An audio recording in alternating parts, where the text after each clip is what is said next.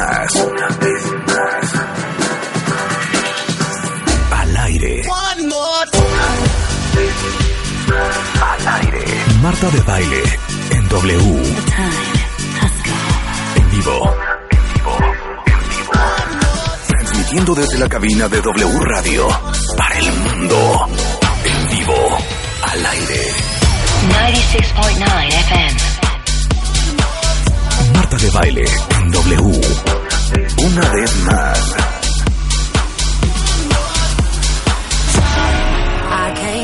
Buongiorno, cuentavientes, bienvenidos a W Radio. Eh, como saben, estamos en plena vacación, pero para ustedes tenemos lo mejor de Marta de Baile. O sea, básicamente lo que hicimos es entrar a los archivos enormes que tenemos y rescatar los programas que a lo mejor se perdieron, que adoraron, que hay que volver a escuchar para volver a repensar y entender. Entonces, bienvenidos a lo mejor de Marta de Baile hoy por W Radio. Estás escuchando lo mejor de Marta de baile.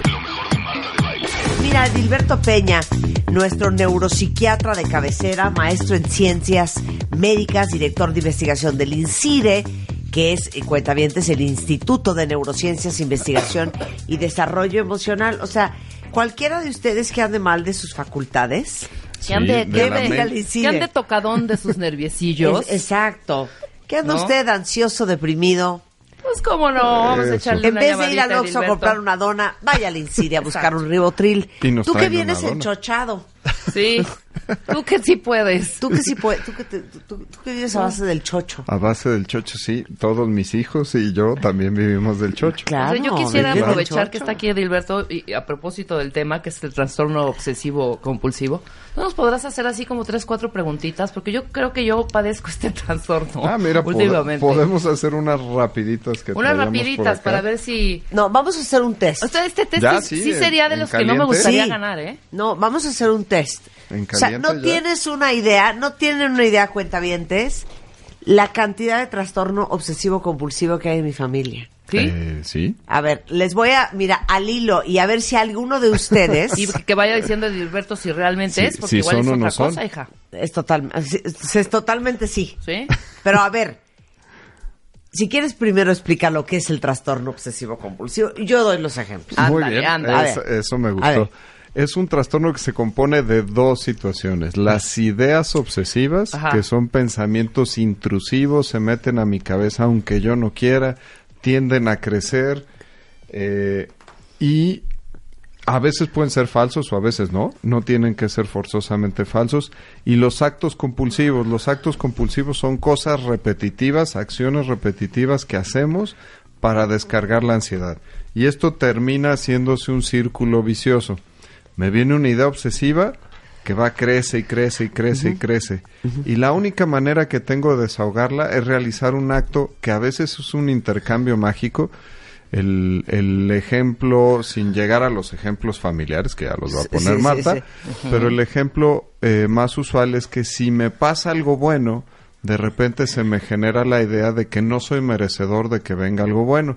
Y entonces en compensación me tiene que pasar algo malo. Y hago un acto de sacrificio, como algo malo que me puede pasar, me quito de un placer, si me gusta el postre, pues me lo dejo de comer en la comida, como parte de este acto compulsivo, descarga la ansiedad, pero es una trampita porque la descarga de manera momentánea y al ratito se me vuelve a generar otra idea obsesiva, ese como tal es el trastorno obsesivo compulsivo. Pero a ver, da- danos un ejemplo de esto que acabas de decir. Sí, eh, mm, mira, entonces yo tengo la idea de que eh, voy a agarrar las ideas obsesivas de contaminación, que probablemente sean de las más frecuentes. Entonces, a pesar de mi coeficiente intelectual y de que fui a la universidad, tengo la idea de que si saludo de mano a las personas me van a contaminar. Ajá. Y entonces, pues yo sé que no es cierto. Me meto a internet, leo articulitos, veo que las bacterias son más peligrosas las que traigo yo en mi boca que las que me traen las otras personas en la mano. Y entonces, a pesar de eso, sigue creciendo, creciendo la ansiedad. ¿Y cómo descargo el acto, eh, el nivel de ansiedad? Si voy y me lavo las manos, pero luego me las lavo más veces y luego le pongo alcohol y luego le pongo un poquito de cloro, me empiezo a hacer heridas en las manos, pero el lavarme las manos solo me descarga un ratito la ansiedad, porque pues híjole, alguien ha de haber agarrado el picaporte de la puerta Sí. y entonces ya lo agarré yo hace rato, chin, me las tengo que volver a lavar. Como Marta, ¿viste la película que te dije o no la viste? As good as it gets. The best ah, offer. The best offer, claro. ¿Viste? Él era con Él tenía- todo era con todo guantes. era con guantes. Todo era con a guantes. esa no la he visto. Ajá. Se me llama The Best Offer, pero él usa todo, todo con guantes. Todo con pero la película As Good as It Gets, ¿no? Donde También. sale Jack Nicholson que tiene como 74 barras de jabón Neutrogena y se lava las manos todo el día y no pisa las rayas del piso y él lleva sus cubiertos al restaurante. Esos son trastornos obsesivos compulsivos. Es, es bueno el ejemplo porque Jack Nicholson es un trastorno obsesivo de personalidad y tendríamos que hacer la diferencia. El trastorno obsesivo compulsivo está dentro de los trastornos de ansiedad. La gran diferencia es que con uno tú vives en paz y tú estás bien y con el otro tú estás sufriendo. Si vemos a Jack Nicholson, él está bien. Él no, nada más Sí, no me ponga, no me cambien la mesa, no me pongan otros cubiertos porque me enojo Sí. pero yo estoy bien, así vivo a gusto. El que tiene trastorno obsesivo compulsivo está en una guerra interna porque él no está bien. De hecho, eh, él está sufriendo, él trata de, contra, de, de contradecir a estas ideas, pero no lo logra. Entonces, sí, el ejemplo sirve muy bien porque el trastorno obsesivo de personalidad, así nací, así crezco, Claro. Si me... Si no piso rayitas, Claro. No pasa nada. Todo como bien Sí, yo, yo a mi familia la veo bastante bien, ¿eh? Bastante tranquila con su obsesión. Yo creo que sí, son claro, de no lo padece, personalidad. entonces de Sí, son- personalidad. son de personalidad, Claro, ¿eh? yo tengo una amiga de estas, de esta que acabas de este, justo con este ejemplo. No hay manera de que toque, pero nada, ¿eh? Es más, si va al baño, Sí. o sea, casi casi con el codo o que alguien le abra, se lava las manos, toma papel y todo y habla, abre las manijas con eso o con el codo. No, una cosa espantosa, ¿eh? Sí, bueno, Sí. mi hermano abra las puertas a patadas. Ah, muy bien. O sea, no toca muy, muy nada. bonito. Así a estar los ¿Quieren pies. que empiece con mi lista? A ver. Porque A ver. todos estos ejemplos van a decir, claro, ya entendí perfecto. Y podemos decir personalidad o obsesivo compulsivo. Personalidad, a ver, venga. Personalidad o TOC. Ok, O TOC, voy a empezar exacto. por un miembro de mi familia, Muy bien. que es un hermano, ¿verdad? No es el tiburón, es otro hermano que tengo, que es obsesivo compulsivo desde chiquito. ¿Sí? Por ejemplo, traían la sopa a la mesa, si alguien se servía antes que él, entonces ya no comía, porque entonces ya estaba, ya estaba Contaminada. contaminada, la Contaminada. sopa. Por ejemplo, eh, si está en un hotel, en un bar, en- y traen esas, esos cacharritos con nueces, aparte es muy inteligente. Entonces Ajá. se voltea y le dice al mesero, oiga, y dígame una cosa, si viendo las nueces no las ha tocado, cuéntame una cosa, y las nueces que sobran, no las tiran, ¿verdad? Y el mesero obviamente le contesta, no, señor, ¿cómo cree? Este, Sería un no, no, aquí claro. no, No desperdiciamos. Pues Ah, entonces las vuelven a reciclar. Sí, claro. Se voltea conmigo y me dice, I ain't touching those freaking nuts. Por ejemplo. Siguiente punto. Buen Se lava las manos 44 veces al día. día. ¿Ok?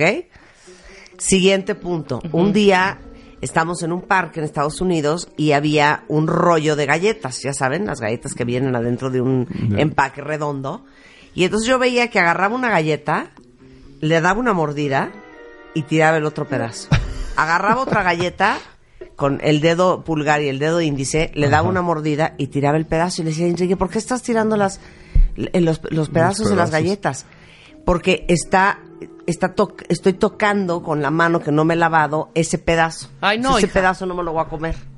No, ¿Ok? no, no, ajá. Y puedo seguir y seguir y seguir. Por ejemplo, eh, él no vive en México. Entonces, por ejemplo, si yo lo voy a ver a su hotel, entro al baño, ¿no? De su cuarto, salgo y me dice, ¿qué toalla usaste? Y yo, ¿de qué? No ¿Con qué toalla te lavaste las manos? Ay, no sé. No, ven, me lleva. ¿Con cuál de las dos? Pues con la del lado derecho.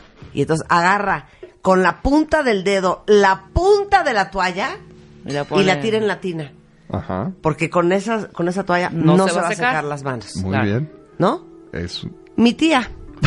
Mi tía camina con un spray que es una combinación medio entre Lysol. oxígeno y Lysol. Lysol. Entonces entran los elevadores y spraya a todo el mundo.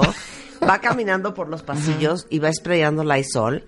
Cuando te va a saludar, te hace, te tira el beso en el aire para que su cachete no toque el tuyo. Sí. Ajá. Cuando se sale de bañar, tiene tres toallas y servitoallas.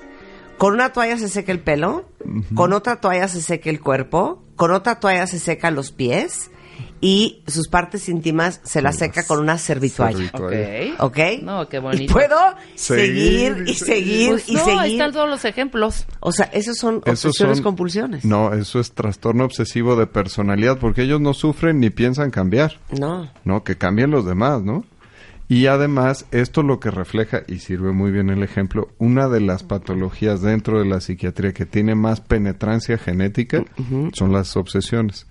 El, si yo tengo un papá o mamá obsesivo, yo tengo el 33% de posibilidades de desarrollar o un trastorno obsesivo o nacer con una personalidad obsesiva.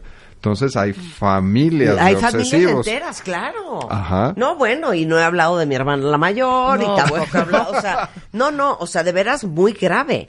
Yo me siento bastante funcional Sí. en la obsesión compulsión, pero hay cosas que yo no hay forma que, toque, ni come, ni coma, ni absolutamente nada, de ninguna manera.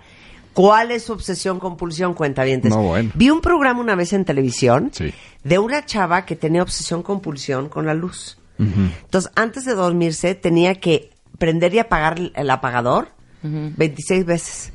Porque si no lo hacía, sentía que algo malo le iba a pasar. Algo malo iba a pasar. Entonces, Sí, claro. O los que se regresan a checar si no dejaron prendida la estufa 44 veces. El boiler o dejaste mal cerrado el coche. Ese soy yo. Yo me regreso ¿Ah, tres sí? veces a ver si el coche quedó bien cerrado. Generalmente queda bien cerrado desde la primera. El punto aquí es que hay un intercambio mágico y no tiene que ver con la inteligencia de las personas. Mucha gente de repente dice, bueno, a ver, ¿por qué va a pasar algo malo si no prendes o apagas la luz? Tengo un, un paciente banquero eh, con un gran nivel de, de desarrollo profesional. no es mi hermano. Este, no. es banquero también.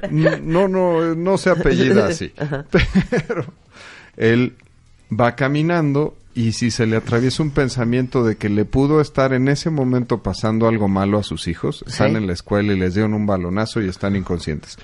Entonces él va caminando con sus compañeros en el banco y se regresa tres pasos. Tun, tun, tun, tun, hacia atrás. Oye, ¿qué te pasó? Ah, es que se me cayó la pluma.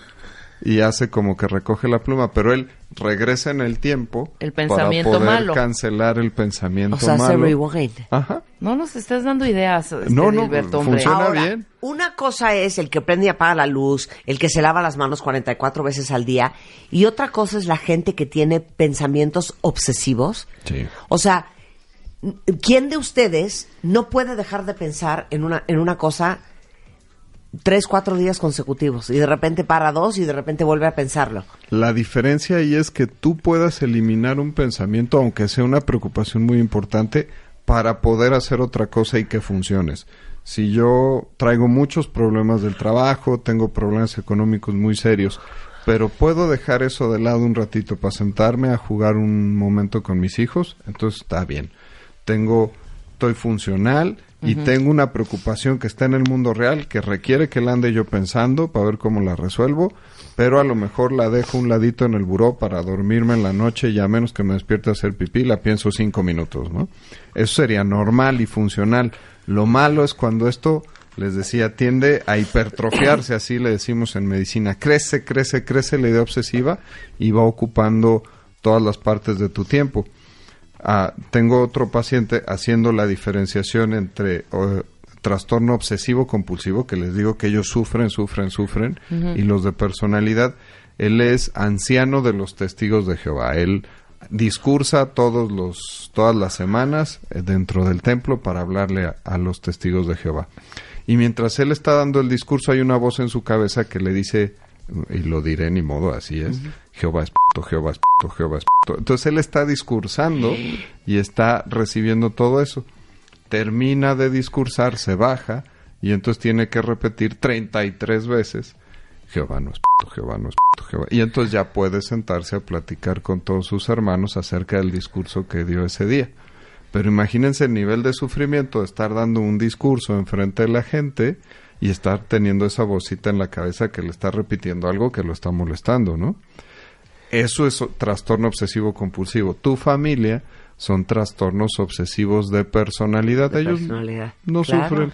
Si la toalla está mal, ¿qué hubiera hecho tu hermano? Pues hablar y que le cambien las toallas. Claro. Se acabó, claro. no pasó Sí, nada. él No dice lo que no es- padecen. él dice que no es obsesivo de personalidad. Pero, por ejemplo- él dice que es que, que ahorita muy ordenado. vamos a vamos a hacer los ejemplos y los tipos de, de trastorno obsesivo compulsivo que se conoce como TOC. Entonces, cuando alguien les diga es que tengo TOC, ustedes ya saben que es TOC, Sí, claro. trastorno obsesivo compulsivo. Pero él dice que no, que cero es obsesivo compulsivo. No, Para bueno. nada. que he's a germophobe. o sea, que es como, como tienes Como fobia al- a los, al- a los a los gérmenes. Em, A ver, empecemos con el primer ejemplo o el primer tipo de TOC, Son la los de contaminación. contaminación que platicábamos. Eh, es, son muy frecuentes, sobre todo en la adolescencia. Es de los tipos más, más frecuentes. Hasta el 30% los padece. Eh, David Beckham, por ejemplo, él tiene trastorno obsesivo compulsivo de contaminación. Él no repite calzones. Hace poquito que ya yo a Marta Figueroa que Sí, decía Juan que Gabriel. Juan. Gabriel no repetía calzones. Dije, ah, miren, ya son dos. Entonces, los que usaban van para afuera. Y además, si me adelanto otro poquito, David Beckham tiene TOC de simetría. Él, si se fijan en sus tatuajes, todos son igualitos de un lado y del otro. Y de- tiene un error de ortografía ahí en uno de los nombres de sus hijos, pero bueno. Y Así si tendrá sus cajones y su ropa, ¿no? Ah, no, hombre. Ya si llega al refrigerador y tiene un six de cervezas y va a tomar una, tiene un refrigerador de reserva donde coloca la cerveza que va a convertir en impar al six. Entonces, sí, claro. Uy, qué una. problemón. Es un problemón. Entonces, el TOC de contaminación es uno de los más frecuentes. Por comentarles de los casos más incapacitantes, un adolescente de 16, 17 años que después ya terminó haciendo dos carreras. Les digo que esto no tiene que ver con con el coeficiente intelectual. Él tenía este TOC de contaminación de, de- de bacterias en las manos, pero además él creía que el esperma podía salirse de sí mismo por sus partes. Era muy inteligente. Ajá. Y entonces, si él se sentaba en una silla del comedor, tenía que evitar que se sentara su hermana o su mamá en la silla porque la angustia de que probablemente pudieran quedar embarazadas de él, pues era una angustia mortal. ¡Qué horror! El zacate de la casa, pues era su zacate y su jabón, porque pues la angustia de que él pudiera estarse eh, bañando e infectando de esperma a- al zacate o al jabón y eso lo pudieran usar sus hermanas o su mamá mujer en casa, eso les daba una angustia terrible. Este, les digo, es un TOC muy frecuente durante la adolescencia y que a veces persiste.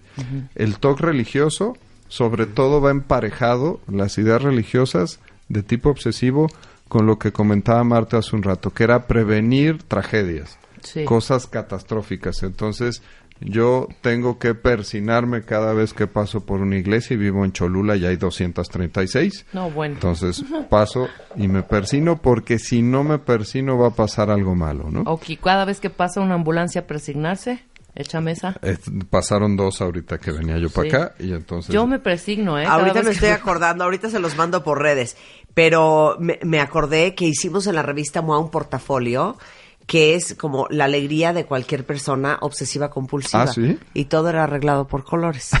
O sea, el que el obsesivo compulsivo que le sirves una sopa de pasta que es del alfabeto Ajá. y como te das cuenta ya tiene acomodada la A, la B, la Sí, C, sí, la D, sí, la sí, E, sí. la F. Hija, ve esto.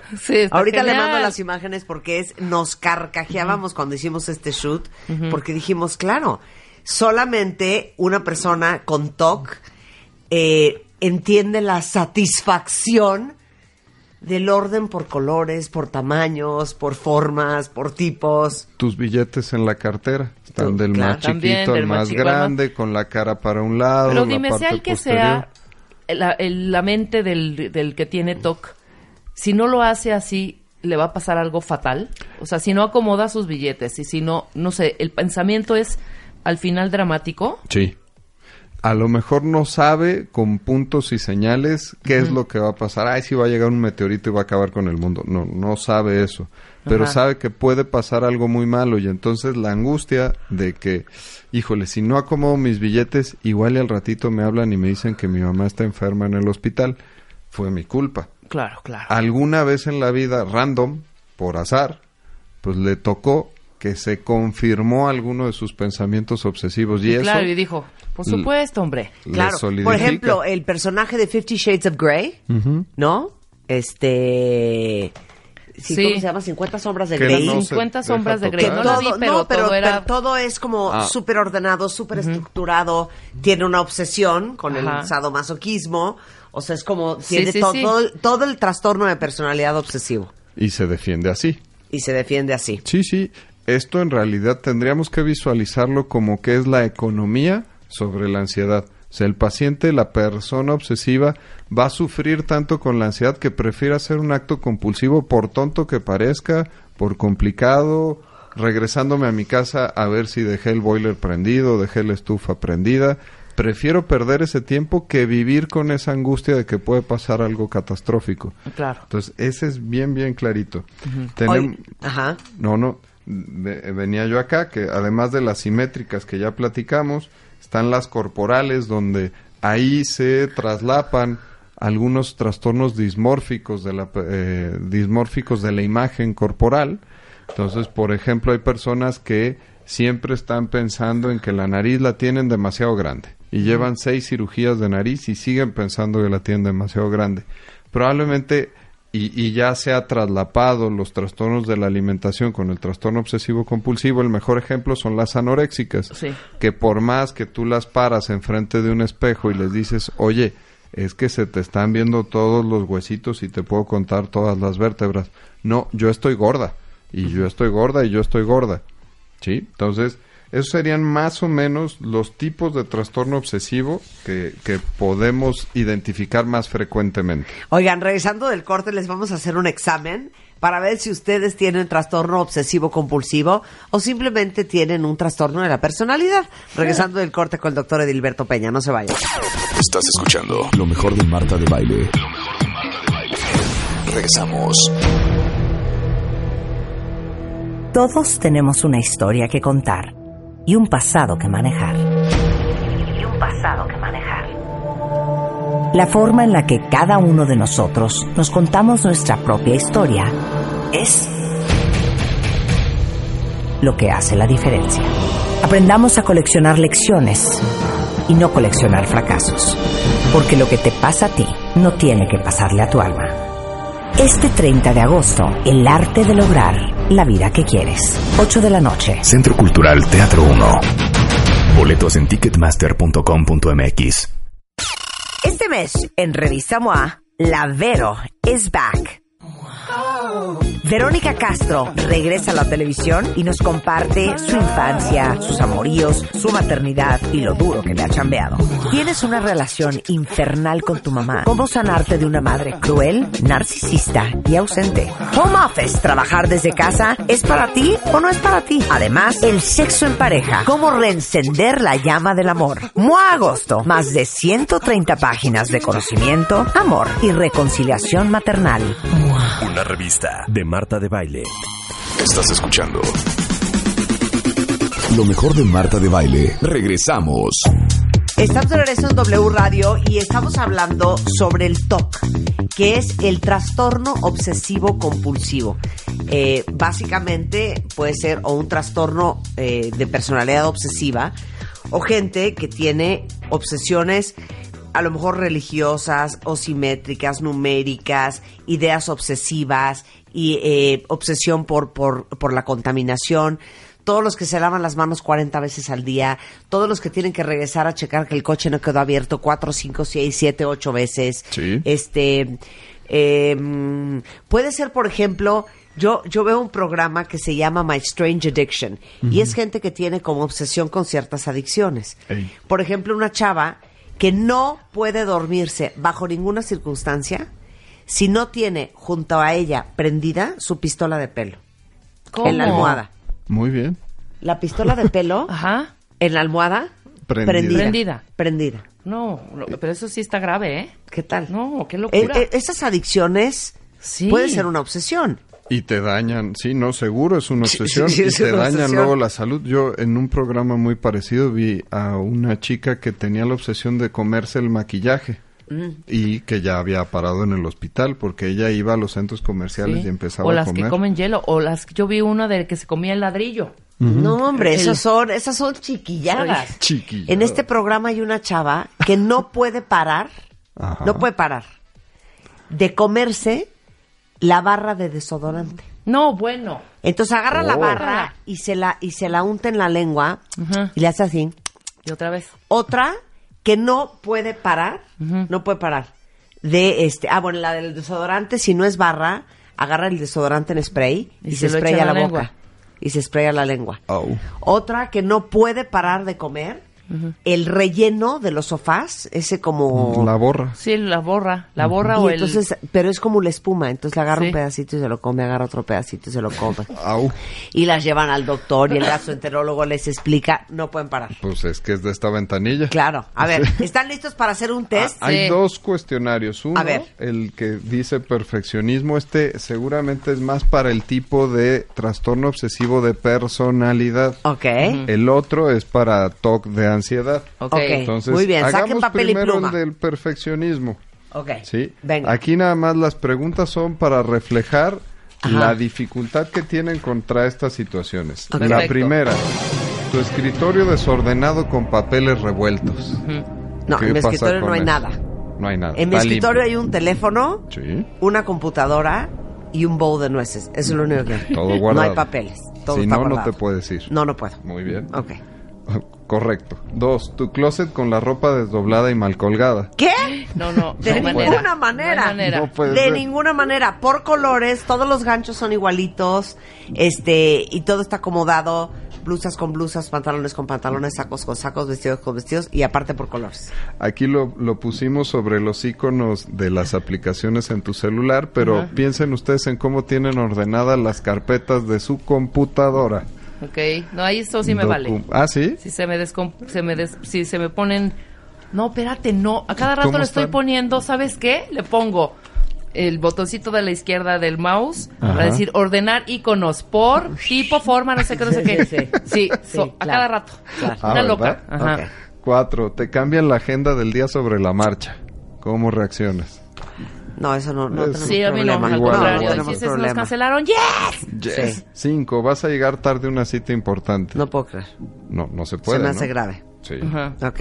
Seis, la muchacha mueve los muebles, los muebles del lugar. Puta. Olvídate los no, muebles. deja los muebles. O sea, el cepillo. ¿Dónde está? Claro. No, ¿Dónde no, está no, el cepillo? no, no, Mi espejito. no, no, no. ¿Dónde puso la.? No, no, no, no, no, no. Una locura, sí. Siete, encuentras el cuadro chueco en las paredes. También No sí, soy, sí soy obsesiva. Siempre. Muy, ahí estoy. Ocho, ves que tus compañeros de trabajo se están equivocando No, bueno. y qué, tienes que hacer. No. Qué fuerte. Sí. Uno. ¿Cuántos tu- tuvimos? Las opciones serían me molesto y lo corrijo, me molesto y lo tolero o ni me doy cuenta. Pues creo que aquí con toda tranquilidad vimos que ustedes se molestaban y lo corregían. Si tenían el me molesto y lo corrijo, esto valía tres puntos. Si nada más era me molesto y lo tolero, eran dos. Y si ni me daba cuenta, era uno. Si tengo más de 18 puntos con toda tranquilidad, No, hijo, pues eres ya. un estresado perfeccionista Yo. de personalidad obsesiva. Estos no requieren tratamiento con el doctor a menos que sufran por eso ellos o las personas que viven a su alrededor y los lleven de las orejas. Ya tener de Les voy a 14 decir algo, algo en lo que se nos nota mucho, porque mi mamá mucho me regaña de eso. Por ejemplo, yo puedo tener 14 personas en mi casa Sí. y pues ya como terminamos, ya estamos en el postre y empiezo como cenicienta a recoger platos, a mover el cenicero, a mover la copa. No, a media reunión, hombre. A media Ni reunión. siquiera, claro. es- Me dice, mamá, no puedes, es una mala educación que hagas eso. Siéntate y convive. Sí, porque parece que ya quiere que estoy se vaya ya- la gente. Ya estoy pidiendo un trapo, ya, ya estoy limpiando el vino. Pero ni siquiera los, Muy mal, los platizos muy mal. de que está Sí. uno comiendo. Si, si la figurita está volteada, ahí va y la mueve la figurita. Si el libro Sí, está... sí. No, sí, como diciendo, bueno, ya voy a limpiar, ya se largan. Eso es obsesión de personalidad Sí, ahí. es Por eso no tienes que ir al doctor. Ok. Muy bien. Muy el bien. trastorno obsesivo compulsivo, estas son 10 preguntas de sí o no. Ok, ¿sí, Sí, o no, sí cuentavientes? o no, nada más. Va. Uno, la honestidad me preocupa más que a la mayoría de las personas. No ¿Cómo? tienes una idea. Soy obsesiva con De la la honestidad. honestidad. O sea, la gente mentirosa nos pone muy mal. Sí. Muy. No, Dos. es que hay gente que dice, no, pues muy mal mentir, pero hay gente No, que a mí sí me le pone parece muy mal que gravísimo. dices, ¿qué? Grave. Para mí es un deal breaker. ¿Ya viste? Bien. Dos, con frecuencia tengo que, tengo que comprobar cosas, la llave del gas, la llave del agua, las puertas, varias veces.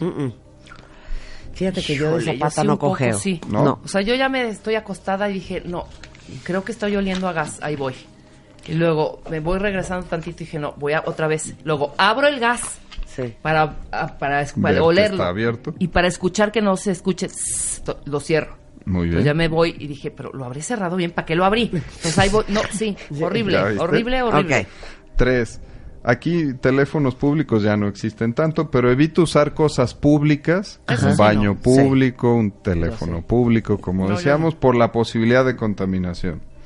Cuatro, a pesar de que ponga toda mi atención en hacer algo, suelo tener la sensación de que no está del todo correcto y me regreso a revisarlo. Ah, ah. ¿No? Ah, miren, van muy bien. Sí.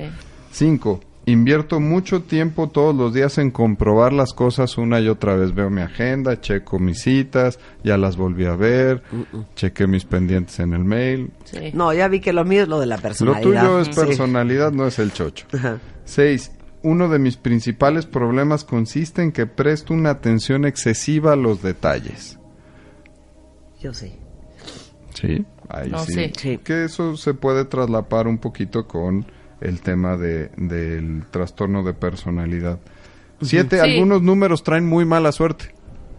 No, ahí no. Sí, el 23, el 7, ah, no, el sí, 13. 13. Cero. Yo sí traigo Cero. broncas con el 13. Cero. Ok. 8. Casi todos los días me molestan ideas desagradables que me vienen al pensamiento sin yo quererlo. Totalmente. Yo, ya sí. no quiero pensar en... Ah, algo sí, muy Marta, no frecuente seas, este- es que anden, piense y piense en la culpa de lo... Ay, ayer tuve una entrevista de No, trabajo. lo peor de todo, Y lo hablé ahora sí mal. necesito música cardíaca, porque no sé cómo se llama eso. A ver. Son los pensamientos irracionales. O sea, por ejemplo. ¿no han pensado de repente? Es que voy a decir algo y a lo mejor se van hasta asustar, pero A tú me defiendes. O sea, que de repente estás quedándote dormido y de repente empiezas a pensar en tu hijo y de repente te lo imaginas muerto. ¡Cállate! Y de repente te lo imaginas. ¿No, Sí. ¿no te pasa? Sí. Que Horrible. empiezas a, a- a tener unos pensamientos horrendos. O de repente piensas en tu esposo y dices, qué grueso, yo ahorita podría agarrar un cuchillo y matarlo. Entonces te lo imaginas a ti misma matándolo y él lleno de sangre. Y dices, ¿por qué estoy pensando? Ya no quiero pensar esto. Pensamientos horribles. Si lo puedes bloquear Sí. después de que lo pensaste sí. y lo trabajaste un rato, es normal. Ok. Yo Sí, lo los bloqueo- pensamientos yo lo irracionales es marcándole a la normal. gente. Son fantasías, son normalitos, pero si se convierten en cosas intrusivas que ahí están, ahí están, ahí están, entonces ya es un pensamiento obsesivo. Sí. esa es la diferencia. Pero puedes tener este tipo de pensamientos fantasiosos. Voy manejando en el coche, viene una curva y si no doy la vuelta y si me sigo Sí. de frente, Sí, Claro, exacto. Sí, sí, sí. Igual que, ¿y si saco la cabeza por la ventana y hago visco? Sí. Ya ves que te decía que te ibas a quedar visca para Ah, siempre. no, esa no me la ¿No te sabía, la sabías? no. Y entonces ahí iba yo a, a ver, a ver, tentando el destino, tantito. ya sabes, a ver, voy a sacar la cabeza, voy a hacer visco. Ay, no, qué horror. Bueno, No, yo con, con objetos punzocortantes, que los tengo, por ejemplo, si estoy cortando una cebollita, agarro el cuchillo, lo veo y digo, me lo pongo un poco acá, la verdad. Ajá. Y digo, o sea, estoy a nada De, de la muerte, de, de la muerte. O estás en una sala de Ajá. juntas, oyendo a todo el mundo hablar, estás en una junta, tu jefe está por- expo- exponiendo Ajá. los números y dices, ¿qué pasaría si ahorita me levanto y digo, eres un puto, imbécil? No, a mí me pasa. de todo mundo. No, yo, yo mis pensamientos igual en una junta. Sí, ¿Qué sí. haría si me paro ahorita? Me desnudo, en sub- me subo y le hago así al jefe. Desnuda. O sea, ¿Qué son pensando, pensamientos ¿qué son esos pensamientos esos son pensamientos irracionales? irracionales, fantasías. No, que- los horribles son esos de muerte y de enfermedad. Eh, sí, claro. No, sí tortura. A- Hay un estudio donde el 70% de las personas que se paran en la orillita de un edificio, de un precipicio, Sí. piensan que se van a lanzar. Eh, claro. Y ese es en automático, ese Claro. no, no hay diferencia. muy bien. Bien. Nueve, me preocupo demasiado si tropiezo con una persona. Aquí podríamos hasta traducirlo en el que pide disculpas todo el tiempo. No. Ay, perdón, perdón, es que llegué tarde, perdón, pero no te vayas a molestar. Ay, te pegué, perdón, perdón, pero ¿cómo le hago? Este, te recojo los papeles, te llevo a tu oficina. Ese, ese tú no, me No. queda claro. Diez, el aseo de las mañanas me lleva mucho tiempo. 40 minutos, una hora. Tenía un paciente que se gastaba seis jabones en cada bañada. No. Mi hermano hace cuenta que tuviera el pelo de Daniela Romo en los 80 Se y hace cuenta que se dedicara a limpiar las aguas negras de la ciudad. Porque está en el baño una hora y media. Limpiándose. Una hora y media lavándose todo. todo. Y queda bien. Queda muy bien. Muy Entonces, guapo. si tenemos seis Cs de estos, Uno, les dos, recomiendo pasar Uy. por la oficina. Yo Cinco. Muy bien, están del otro lado. Ahora, ¿hay niveles de, de trastorno obsesivo compulsivo? Leve, moderado y severo. Sí, el leve, pues es bastante vivible, incluso, pues igual no te pasa nada, pero el criterio de todo es la funcionalidad. Si tú puedes seguir haciendo tus cosas de todos los días, vamos bien, pero si ya estás teniendo problemas y estás sufriendo, entonces ya tenemos problemas. Hay gente que cree que esto nada más se quita con fuerza de voluntad y la realidad es que no, esto está traducido por un problema neurobiológico. A ver, Aquí hemos hablado de la serotonina. Aquí el malo de la película son niveles muy bajos de serotonina en tu lóbulo frontal derecho, en el corteza prefrontal, que sé que es de lo que tú más admiras, que con Eduardo Calixto tienes amplias discusiones acerca de la corteza prefrontal. Sí. Pues aquí la corteza prefrontal derecha tiene una carencia de serotonina y eso correlaciona perfecto con que empieces con las ideas obsesivas y ya luego vas a empezar con los actos compulsivos. Entonces esto para así explicar muy bien que esto no se quita con fuerza de voluntad.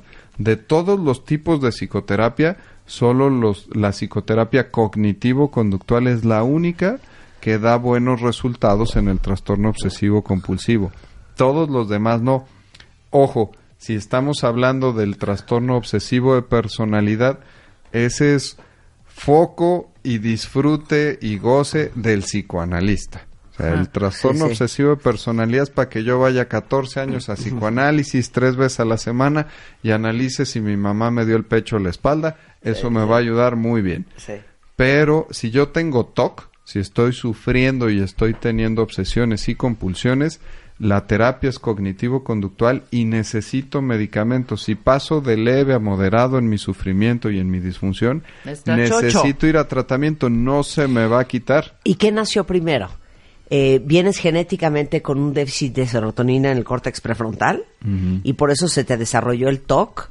¿O este, la- la- eh, el, el pequeño TOC que tenías se va magnificando y le da en la torre a la producción de serotonina en tu cerebro? 70-30, yo diría que el 70% de las ocasiones sí tenemos un TOC por un tema de facilitación genética que pudo, pude yo haber tenido la suerte de vivir muy tranquilo, crecer muy bien y que no lo desarrolle, pero la facilitación ya la tuve.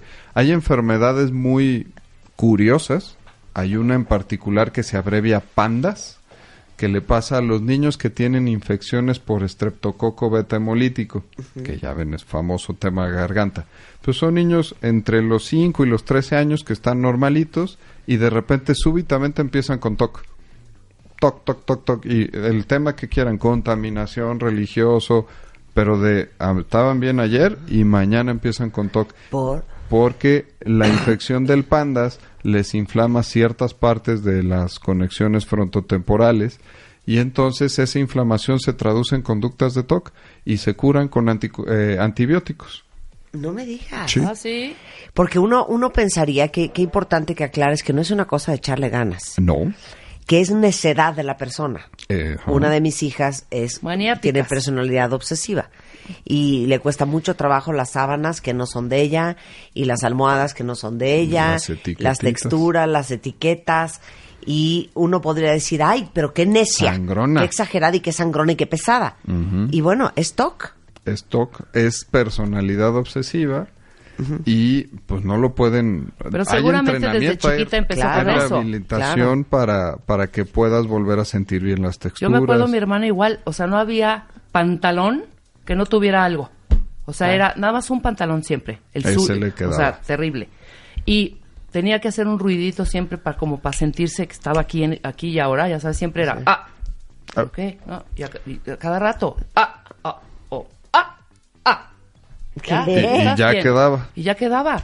Sí, se le atoraba algo en la garganta. se le quitó con el tiempo, Ah, pero mira. muy raro, muy raro. Hay etapas del desarrollo donde con tener conductas obsesivas son normales, porque a lo mejor todo mundo andamos piense y piense, ay, a mí me pasó alguna vez, entre los 8 y los 13 años es normal que tengamos conductas obsesivas, porque ahí vamos forjando lo que está bien y lo que está mal y hacer las cosas por obligación.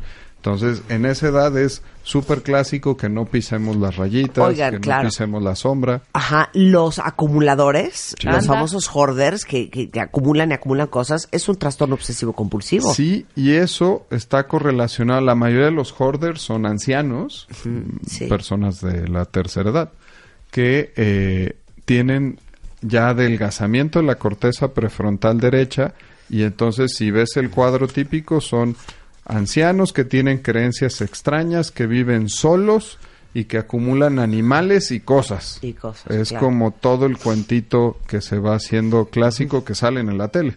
Claro, Sí. por supuesto. Ay, qué cosa. ¿Qué, ¿Qué futuro hay para los que tienen trastorno obsesivo compulsivo? súper bueno.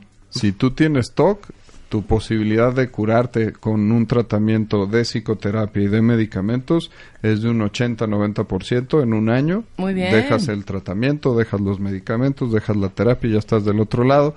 Y el del trastorno obsesivo, si van y trabajan un buen rato de su vida en psicoanálisis y se van conociendo mejor, se pueden hacer lo suficientemente flexibles para convivir más a gusto con ellos y sacarle provecho. De hecho, estos rasgos de personalidad también son cosas que medimos para ciertos perfiles y empresas. Por, por decirles un ejemplo, en la escuela de medicina no aceptamos candidatos a doctores que no sean obsesivos, narcisos y un poquito paranoides. Obsesivos para, como Doctor House, estar Yo pensando. debería ser doctora, Sí, hija. yo también. ¿Obsesiva qué más? Para, para narcisos para Narcisos. saber que yo sé un poquito más que tú y te voy a Claro. prestar un Y servicio. paranoicos. Y paranoides de, y no será este bicho que no Claro. salió en el examen y déjale pido el examen al revés. ¿Sabes que sería tan buena doctora, cuentavientes? Bueno, aquí te la pasas con la hipocondria Sí, a flor claro, de piel. claro. la hipocondria es un también tiene que ver algo con lo con el, El, TOC o el no funcionamiento es como de un TOC, porque tienes el pensamiento de tener una enfermedad con nombre y apellido. Sí. Y no se te puede quitar de la cabeza incluso con pruebas objetivas de que no lo tienes, ¿no? Ay, es que yo creo que soy diabético y voy y me pico y me pico y me pico y me hago examen. Es que no es el correcto. No han descubierto todavía mi tipo de diabetes. Bueno, o sea, ¿cómo nos reímos con Gerardo Castorena? Sí, no, Hace una- un par de semanas yo sentí unas bolas. Entonces le hablo al, al jefe del, el- del departamento de la clínica de mama del hospital ABC Sí, y le digo, oficial, ya me voy a morir. O sea, le rogué, me linqué para que viniera a mi casa con un ultrasonido portátil. Muy bien. A las 9 de la noche un miércoles a hacerme el ultrasonido. Y entonces me dijo Marta, es un ganglio. No, ok, pero ¿qué tal si se no? fue. A la mañana siguiente le escribo, Gerardo, siento que no sabes de lo que estás hablando. Que es otra cosa, pero no la viste en el ultrasonido. Y se carcajeaba y me decía, bueno, mañana te hago la mastografía y ultrasonido. Ya está. En la noche le digo, me quedé pensando, ¿por qué quieres que me haga una mastografía y ultrasonido ¿Qué mañana pensaste? si ya me hiciste el ultrasonido Ajá. ayer y tú clarito me dijiste que era un ganglio? ganglio. Ajá. Me, me parece que no sabes. O sea, es el jefe del departamento de mama del hospital ABC. Es un súper oncólogo. Y yo por dentro pensaba, no, a mí me late que este cuate no ha visto bien qué es lo que tengo. Y está dudando. Obviamente, día siguiente lo hice agarrarme la mano, me hice la mastografía de ultrasonido, me dijo, estás perfecta, no tienes nada. y entonces yo me volteaba y le decía a la radióloga, ¿es cierto lo que dice el doctor? O, o, o, sea, tú me lo... O sea, no, no, muy mal, de veras muy mal. Me tocó escucharte el otro día con Spider-Man y Manlio de la arritmia Ah, sí, maligna claro, que tenía claro. Spider-Man. Spider-Man, mira, tócame el corazón y yo, es una arritmia. Sí. Te voy a hablar al cardiólogo. Manlio, Spider-Man tiene una arritmia. O sea, lo mandé a hacerse el holter. O sea, no sabes todo lo que hice. Ejemplo de obsesión, la Sí. idea obsesiva de que está enfermo y la compulsión para bajar la ansiedad, hablarle al cardiólogo Sí, o hablarle. claro. Y, y solo así descansas parcialmente. Parcialmente. Un claro. ratito. Claro, porque yo estaba de. Y si ¿Y en el si holter no lo vieron bien y no, eso no se lo pusieron bien y no salió. Muy bien. No. Ya tienes la probadita del trastorno obsesivo compulsivo. Ese es el que sufre. El otro es de personalidad. Entonces tú Claro. por ratitos sufres. Claro. Sí, y y se sufre mucho, ¿eh? Sí. Bueno, el doctor Edilberto Peña es neurólogo psiquiatra, es maestro en ciencias médicas y director de investigación del INCIDE, que es el Instituto de Neurociencias, Investigación y Desarrollo Emocional. Está aquí en la Ciudad de México. Si lo quieren eh, contactar, entren a incide saludmental.mx Sí. o arroba incide México en Twitter o el teléfono del incide 5666-5677. 5666 56 de nuevo, 77. Es teléfono para obsesivos. Exacto, teléfono para obsesivos. Muchas gracias, Edilberto. Gracias. Estás escuchando lo mejor de Marta de Baile. Regresamos. Estás escuchando lo mejor de Marta de Baile. Regresamos. Bebemundo presenta. Juan Pablo Redondo está aquí al servicio de la comunidad, un gran terapeuta familiar, este, de adolescentes, de infantes, de niños, tiene más de 25 años de experiencia y trabajando juntos, Como 19, 20. sí, como 20, ¿verdad? 20 como casi. 20 años. ¿Cómo hablas con los niños del divorcio? Porque les decía yo en el corte que, sin duda alguna, un divorcio siempre va a afectar a, un- a los hijos. Sí. Pero una cosa es que los afecte y una cosa es que los dañe. Son dos cosas que parecen lo mismo, pero son diferentes. No lo es, Pero no, lo es. Y Ahora sí, creo que de ahí justamente partimos. Eh, lo he dicho en muchas ocasiones. eh, a veces los papás creemos que los hijos se afectan por la separación y por el divorcio, y la realidad es que no. Yo lo tengo absolutamente eh, comprobado. No se afectan por la separación o por el divorcio, se afectan por lo pésimo que los papás manejan la separación o el divorcio. Es el manejo, el pésimo manejo lo que los afecta. Ahí no está. es el divorcio en sí. No es el divorcio. ¿Cuántos de ustedes no se han divorciado porque dicen, es que en cuanto yo le diga a los niños, se van a morir? Adivinen qué, no se van a morir. ¿eh? No se van a morir. Además, Yo vengo de papás divorciados, yo no estoy muerta. ¿Tú? No. Tampoco. ¿Tú vienes de papás No, mis divorciados? papás están casados. Ah, ¿los tuyos? No, también. Amén. ¿Tú? Somos de lo- de los ¿Tú, raros. Raúl, ¿Están divorciados? ¿Están divorciados? ¿Casados? ¿Tú, Willy? Casados. ¿Tú, Ana? Ana, divorciados. divorciados. ¿Estás bien? Sí. ¿Te, te moriste? ¿No? Bueno. Está vivo, está vivo, sí. Y de ahí yo, este, hay una frase que tú manejas muchísimo que casi ya te la robo, todavía te doy crédito, pero tal vez que en una ya de no esas me ya des no. crédito, ya, no, te tú lo voy a ya dar, síguete, sí. ya. Que me encanta, que es de mis favoritas, que dice, es preferible venir de un hogar roto que vivir en uno. ¿Vieron? Sí. Este, y creo que esto es parte del fundamento del manejo adecuado del divorcio. Por eso vamos a hablar un hoy. libro sobre el tema. Sí, así es, sí. Un libro que se llama Separación y Divorcio, cómo no afectar a los hijos.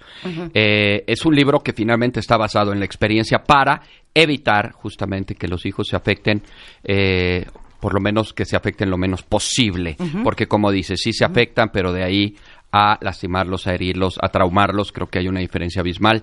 Y es por eso que hoy vamos a hablar justamente de los 10 puntos claves para hablar de separación y de divorcio con los hijos. Que además, eh, si me lo permites, Marta, está un poco sustentado, por supuesto, en la experiencia, pero también eh, va un poco en contra de lo que regularmente la gente cree, la gente sigue pensando que se debe de hacer en esta postura seria, formal, protocolaria, vamos a hablar con los hijos, vamos a sentarnos con ellos, ¿lo hacemos juntos o lo hacemos separados? ¿Qué les vamos a decir? Y todo eso lo tenemos que desechar ya por completo porque esas son ideas que ya hoy por hoy no funcionan y creo que es muy eh, arcaico manejarlo de esa manera. Por eso vamos a hablar, insisto, de los 10 puntos claves para hablar de divorcio con los hijos. Punto número uno, el primero indiscutiblemente es la premisa número uno. Y esta de verdad, cuando los papás la tienen librada, yo siempre les digo, tienen aproximadamente entre el 70 y el 80% del camino recorrido adecuado si cumplen esta premisa. ¿Sí? ¿Qué es? que es anteponer a los hijos por encima de las emociones de los papás. Anda. Híjole. Cuando esto se Eso logra, es bien profundo, ¿eh? es profundísimo. Y profundísimo. complicadísimo, ¿eh? De las formas que quieras. Cuando unos papás logran anteponer a sus hijos por encima de, los, de sus emociones y de sus sentimientos que la propia separación y el propio divorcio está generando, van a tener aproximadamente, insisto, un 70 o 40 o, o 80% del camino recorrido. ¿Por qué? Porque siempre anteponemos a las emociones. Estas ideas de yo le voy a decir quién es su padre para que se entere y sepa quién es su padre, porque ellos tienen derecho a saberlo y hasta el dedito le levantan, porque tienen derecho a saber que te fuiste con la huila de tu secretaria. Estos son emociones, emociones que se ponen por arriba de los hijos. Mi enojo, mi coraje, mi impotencia, mi desesperación, mi propio conflicto que me está generando a mí, generalmente lo ponemos por encima de los hijos. Y además lo hacemos, según nosotros, de manera bien linda, en pro de los hijos. Yo lo voy a hacer por mis hijos. Le voy a enterar a mis hijos que te fuiste con la huila por mis hijos. ¿sí? Yo voy a, a hacerle saber a mis hijos cuánto me duele esta separación para que sepan finalmente que yo no tuve la culpa, que la, que la decisión la tomaste tú. Claro. ¿No? ¿Y sabes qué? Yo quiero que mis hijos sepan. Porque en el fondo quiero ser la víctima. porque en el fondo quiero que me tengan ternura. Porque en el fondo quiero que estén de mi lado. Porque en el fondo quiero que tengan conmiseración conmigo. Entonces, ¿sabes qué? Entre más me vean llorar, mejor.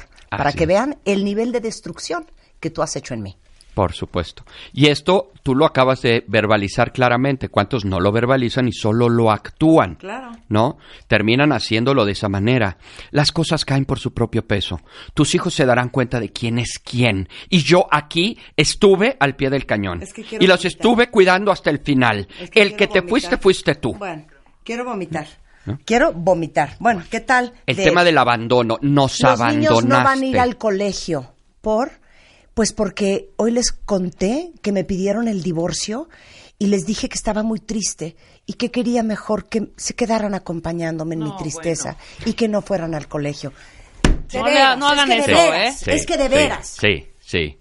No es posible. Y esta es la tristeza, hay otra que es por el lado del enojo, hay otro que es por el lado de la ardidez. Todo el mundo sabemos que a veces un lobo herido o una loba herida es una cosa terrible, ¿no? Porque finalmente se sienten lastimados y entonces en pro de los hijos o no en pro de los hijos, anteponer las emociones por encima de ellos es lo peor que les podemos hacer a los hijos. Bueno, entonces, la próxima vez que cuelguen con su ex, hombre o mujer me da igual, y digan, es que esta maldita me tiene hasta el pito. Y llega tu hijo y te dice, oye, pa, este, me voy a ir al cine con mi mamá. Díganle, ay, qué padre, mi amor, qué divertido, ¿no? ¿Sabes qué, mi amor? Haz lo que quieras, haz lo que quieras con esa mujer. Mira, de ella nada me sorprende. Te habla tu padre, contéstale a tu padre. Y dile por favor que no me ha puesto nada de dinero en el recuenta. Claro. Oye, ma, ¿podemos ir el sábado a McDonald's? Ay, mi amor, me encantaría llevarte. Pero como tu papá no nos da un peso, y no nos ha depositado nada. Sí, sí, sí. y les digo algo, tú que has visto a niños en terapia los últimos 25 años y que de repente tienes niños que empezaste a ver a los 8 y que sigues viendo a los 17, Sí, sí.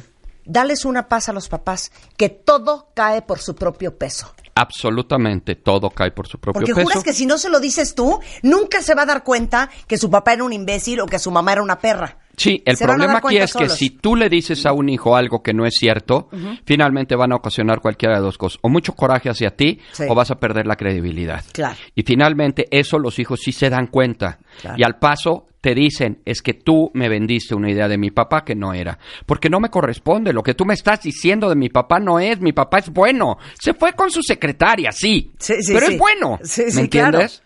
Pero es mi papá. Y a mí no me hizo nada en un sentido directo. Claro, ¿no? claro. Yo tengo pap niños que me dicen, es que mi papá nos abandonó. Pero ¿en qué momento te abandonó si has vivido con él toda la vida? y lo ves dos, tres veces a la semana en los últimos 15 años. ¿En dónde te abandonó? No, bueno, es que así me dijo mi mamá, ¿no? Que no- mi papá nos había abandonado. Tu papá dejó a tu mamá porque ya no la amaba pero a ti no te dejó y siguió viéndote el resto de la vida. El punto número dos es que ambos padres estén sanos emocionalmente. Tú no puedes enseñar salud mental si no es a través del ejemplo. La salud mental se enseña y se aprende. Si yo no tengo salud mental, ¿cómo le transmito a mis hijos salud mental?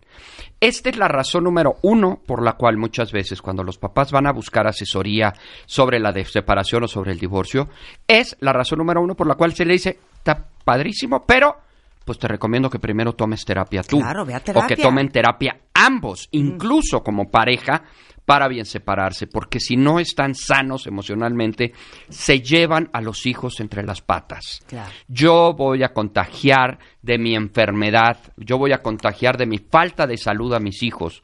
Deseamos hace un rato, si tú no estás bien, no vas a lograr que tus hijos estén bien. Pero lo contrario es maravilloso, Marta. Si tú en un momento dado estás bien, es que estoy súper preocupado, ah, no, porque lo hice mal, estoy súper preocupado por mis hijos de cómo lo van a vivir. Y si tú volteas y le dices, ¿tú estás bien? Sí, sí estoy bien. Entonces tus hijos van a estar bien. Claro, claro. Si tú no estás bien, lo que vas a hacer es llevarte a tus hijos entre las patas. Decíamos hace un rato que los hijos están conformados de una parte de papá y de una parte de mamá. Si tú en un momento dado atacas al padre o a la madre, estás atacando a una parte de tu propio hijo o de tu propia hija, en pro según tú de que ellos estén bien. Entonces los estás fastidiando según tú, intentando hacer que estén bien. Una cuenta que ahorita te vamos a decir qué vas a hacer. Dice que ha hablado pestes del papá a los hijos. Que ahora cómo le- lo compone. Ahorita les vamos a decir. Pero cuando tú le hablas pestes de su papá a tus hijos, le estás hablando pestes de una de las personas que más aman en su vida. Que aparte, escogiste tú. Ellos no escogieron a su papá, lo escogiste tú. Y dos, estás minando el lado masculino de tus hijos y de tus hijas que vienen de su padre o de su madre, en el caso de los hombres. Sí. Entonces, nada más piensa, ¿estás haciendo sufrir a tus hijos? Donde otro goza, ¿eh? Claro, y donde Porque además... tu ex no está oyendo las mentadas de madre, la están oyendo tus hijos. Y además eh, estás mentando la madre a alguien que finalmente, aparte de todo lo que dijiste, se supone que vendiste la idea de que ellos son producto del amor que le tenías a ese hombre. A ese hombre que hoy estás hablando pestes o a esa mujer que estás hablando pestes, yo soy producto de eso. Claro. ¿Sí? Entonces, Entonces, ¿yo vengo qué? ¿De la caca? exactamente. ¿Sí? No, de verdad. No, sí. Y estos ejemplos, por ejemplo, de "Ay, lloro y lloro y digo, hijos van a estar muy bien, de verdad, sin el desgraciado de su padre, van a ver porque yo soy una mujer fuerte y van a ver que vamos a estar bien. No, no van a estar bien viendo una mamá así. Yo tengo una ventaja, Marta, si me permites decirlo. Yo veo niños, pero adolescentes, pero adultos, pero parejas, pero familias pero viejitos. Entonces tengo la posibilidad de ver lo que afecta en las diferentes etapas de la vida a las personas lo que los papás hacen mal. Llegar a un punto en el que de pronto un viejito te diga que uno de los más este, desagradables eventos que tuvo fue la separación de sus papás y que vivieron un infierno hasta su vida adulta, hasta que ambos papás murieron para tranquilizar de los pleitos que tuvieron entre ellos, no es cualquier cosa. O sea, tenemos gente que de verdad padece a los hijos. El otro día me decía una señora de 56 años, me parece, en terapia. Me decía, es que tú sabes lo que es haber visto a mi mamá llorar todos los días porque mi papá se había ido. No es el papá el que la afectó por haberse Claro. ido. Le afectó una mamá que vio toda la vida llorar frente a ella Claro, por un señor que se había ido, que curiosamente era su papá. Claro. ¿no? Y entonces, pues como esto, aquí sabemos que mientras uno más sufre, más quisiste, entonces ella pues representa cuánto lo quiso en función de cuánto sufre. Si nosotros no estamos bien emocionalmente, no vamos a poder transmitir salud mental a nuestros hijos. Por eso es importante que si tú no estás bien, atiéndete, atiéndete para que estés bien y puedas trabajar con tus hijos salud mental. claro. Tres, otra de las cosas más maravillosas que hay, lo he visto a todas las edades y en todos los niveles, es que papá y mamá se lleven suficientemente bien.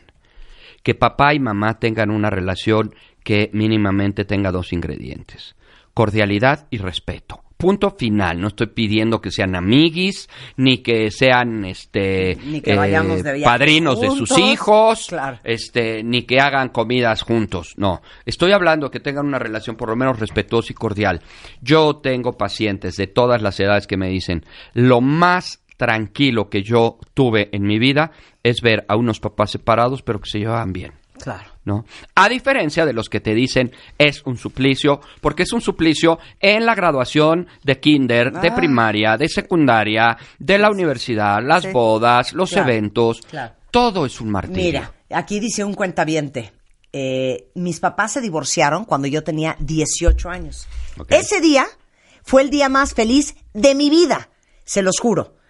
Nos dio tanta paz, creo que bien pudieron haberse divorciado 10 años antes y evitarnos tanta fregadera a ellos, a mí y a todos los alrededor. Indiscutiblemente, es una realidad. Y así se manejan en muchas familias. A veces decimos, es que me quedé por mis hijos. Y los hijos te van a decir, pues qué tarado eres, porque a mí no me hiciste ningún Oye, favor, me hiciste vivir en un Sí. infierno. Exacto. No, por mí, no, pues hubieras tenido los pantalones tú de separarte antes. Y lo dicen, ¿eh? Claro. No solamente es este, Claro. así pensadito, no, lo dicen. Claro. ¿no? Estos ejemplos de, por ejemplo, dile a tu madre que tenga los pantalones de darme la cara. ¿No? No, bueno, agarrar a los hijos de recaderos. Claro. Sí, sí, sí. Entonces va el otro y le dice, ma, que dice papá que si sí puedes hablar con él, ¿no? Porque tampoco te va a decir que tenga los pantalones de dar la cara. Claro. ¿no? Y entonces todo esto implica que si yo no estoy bien emocionalmente, porque tengo coraje, porque tengo resentimiento, porque estoy dolido, porque soy una loba o un lobo herido, porque finalmente me siento abandonado, porque mi huella de abandono fue terrible, porque estoy traumado, por lo que sea, atiéndete. Si tú emocionalmente no estás bien, tú no vas a poder transmitirle a tus hijos salud mental. Cuatro. Este tal vez es uno de los elementos pues, un poco más contrarios a lo que regularmente pensamos. Porque se trata de hablar con los hijos con naturalidad, con tranquilidad y con espontaneidad. Estos esquemas de hablar seriamente los dos, necesitamos decirte algo, fíjate que nosotros te vamos a querer siempre, no vas a perder a tu mamá, no vas a perder a tu papá, nosotros somos siempre este para ti y lo que pasa es que entre él y yo ya ¡ah! flojera, no aplica, ¿sí? Y lo explico a través de un ejemplo que me parece muy representativo. Si tú agarras un sello de goma. Y entonces tienes tu colchoncito que tiene pintura, le das un lleguecito por arribita. Y luego a la hoja de papel le das un lleguecito por arribita, ¿cuánto tiempo va a durar ese sello que tú pusiste en la hoja? Se va a borrar. Se va a borrar al paso del tiempo y al rato ni se va a ver.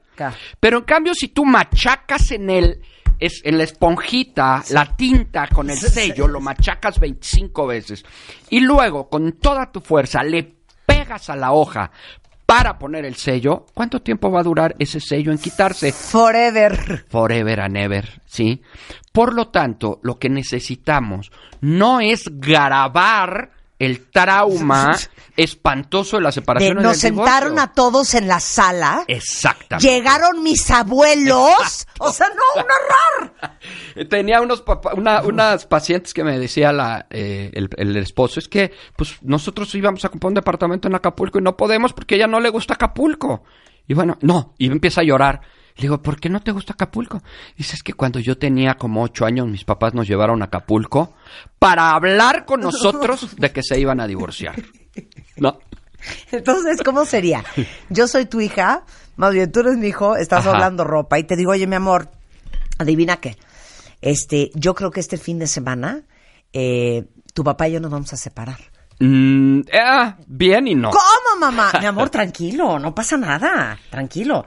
Nosotros nos vamos a quedar en esta casa y tu papá yo creo que se va a ir a casa de tus abuelos, porque sabes que no nos estamos llevando bien.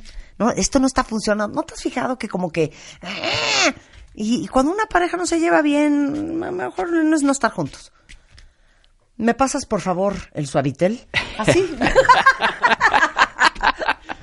¿O Muy parecido a eso. O sea, te- se los Muy juro, parecido a eso. Pero, hay una ¿cómo? parte. ¿Qué va a pasar? Mi amor, tranquilo. Y tú por dentro con el cogote atorado porque este güey anda con una vieja. Mi amor, tranquilo, no va a pasar nada. Todo está bien. Todo va a estar igual. Pero no vamos a vivir ahorita juntos. Está muy bien, pero en tu narración faltó algo que yo le llamo la cronología. Es decir, y me estoy adelantando a otro punto, pero lo toco de una vez. La cronología implica en qué términos y con qué tiempos vamos a manejar las cosas con los hijos. Y yo lo divido mínimamente en seis. Y los voy a decir ver. Punto número uno, hay que hacerles saber a los chicos que hay algo anda mal. Los chavos no tienen por qué saber que las cosas están mal. Ellos pueden pensar que así son las relaciones, que pues agarrarte del chongo toda la vida, o no hablarse, o tener indiferencia, o que papá salga por un lado y mamá salga por el otro, eso es normal. No tienen por qué saber. Entonces es importante hacerles saber a los chicos que las cosas están mal, y ahí sí me voy a tu ejemplo cuando estás acomodando la ropa. Oye, mi amor, dime una cosa, este, ¿cómo nos ves a tu papá y a mí? Pues de la cola, ¿no? Bien, mamá. Vamos a suponer peleando. que digan, bien, mamá. No, mi amor, yo creo que tú para detective privado no la haces. Claro. Estamos re mal, mi amor. La verdad tenemos muchos problemas. ¿Cómo, ¿Me pasas el suavitel, por favor? ¿Cómo, mamá? Sí, hemos estado mal desde hace algún tiempo. Oh. Por eso, es más, ¿te has dado cuenta que tu papá se va solo con su familia y yo me voy solo con la... Es porque ya andamos con algunas dificultades. ¿Y entonces qué va a pasar, mamá? No lo sé. Y eso es malo. O ya lo sé, ¿no? Dependiendo. O sea, se, Porque van, a, hay se van a divorciar.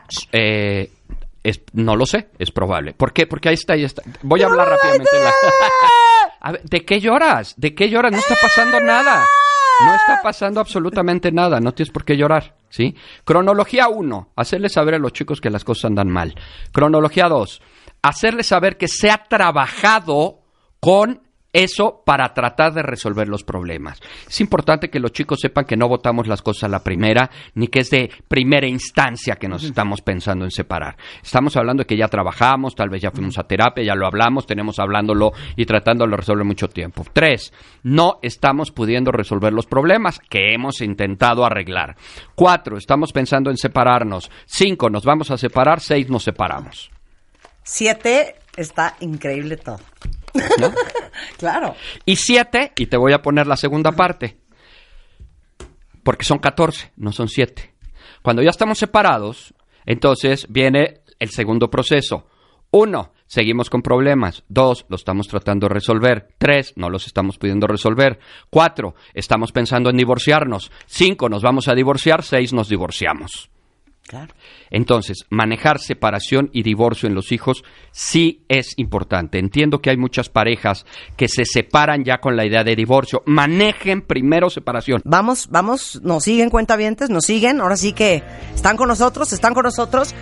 Ya sé que hay una cantidad impresionante de casos con variables bien distintas en redes sociales. Se los prometo que voy a amenazar a Juan Pablo y para que los lea todos. Este, pero regresando del corte, nos faltan unos puntos más de cómo se habla con los hijos de un divorcio en W Radio.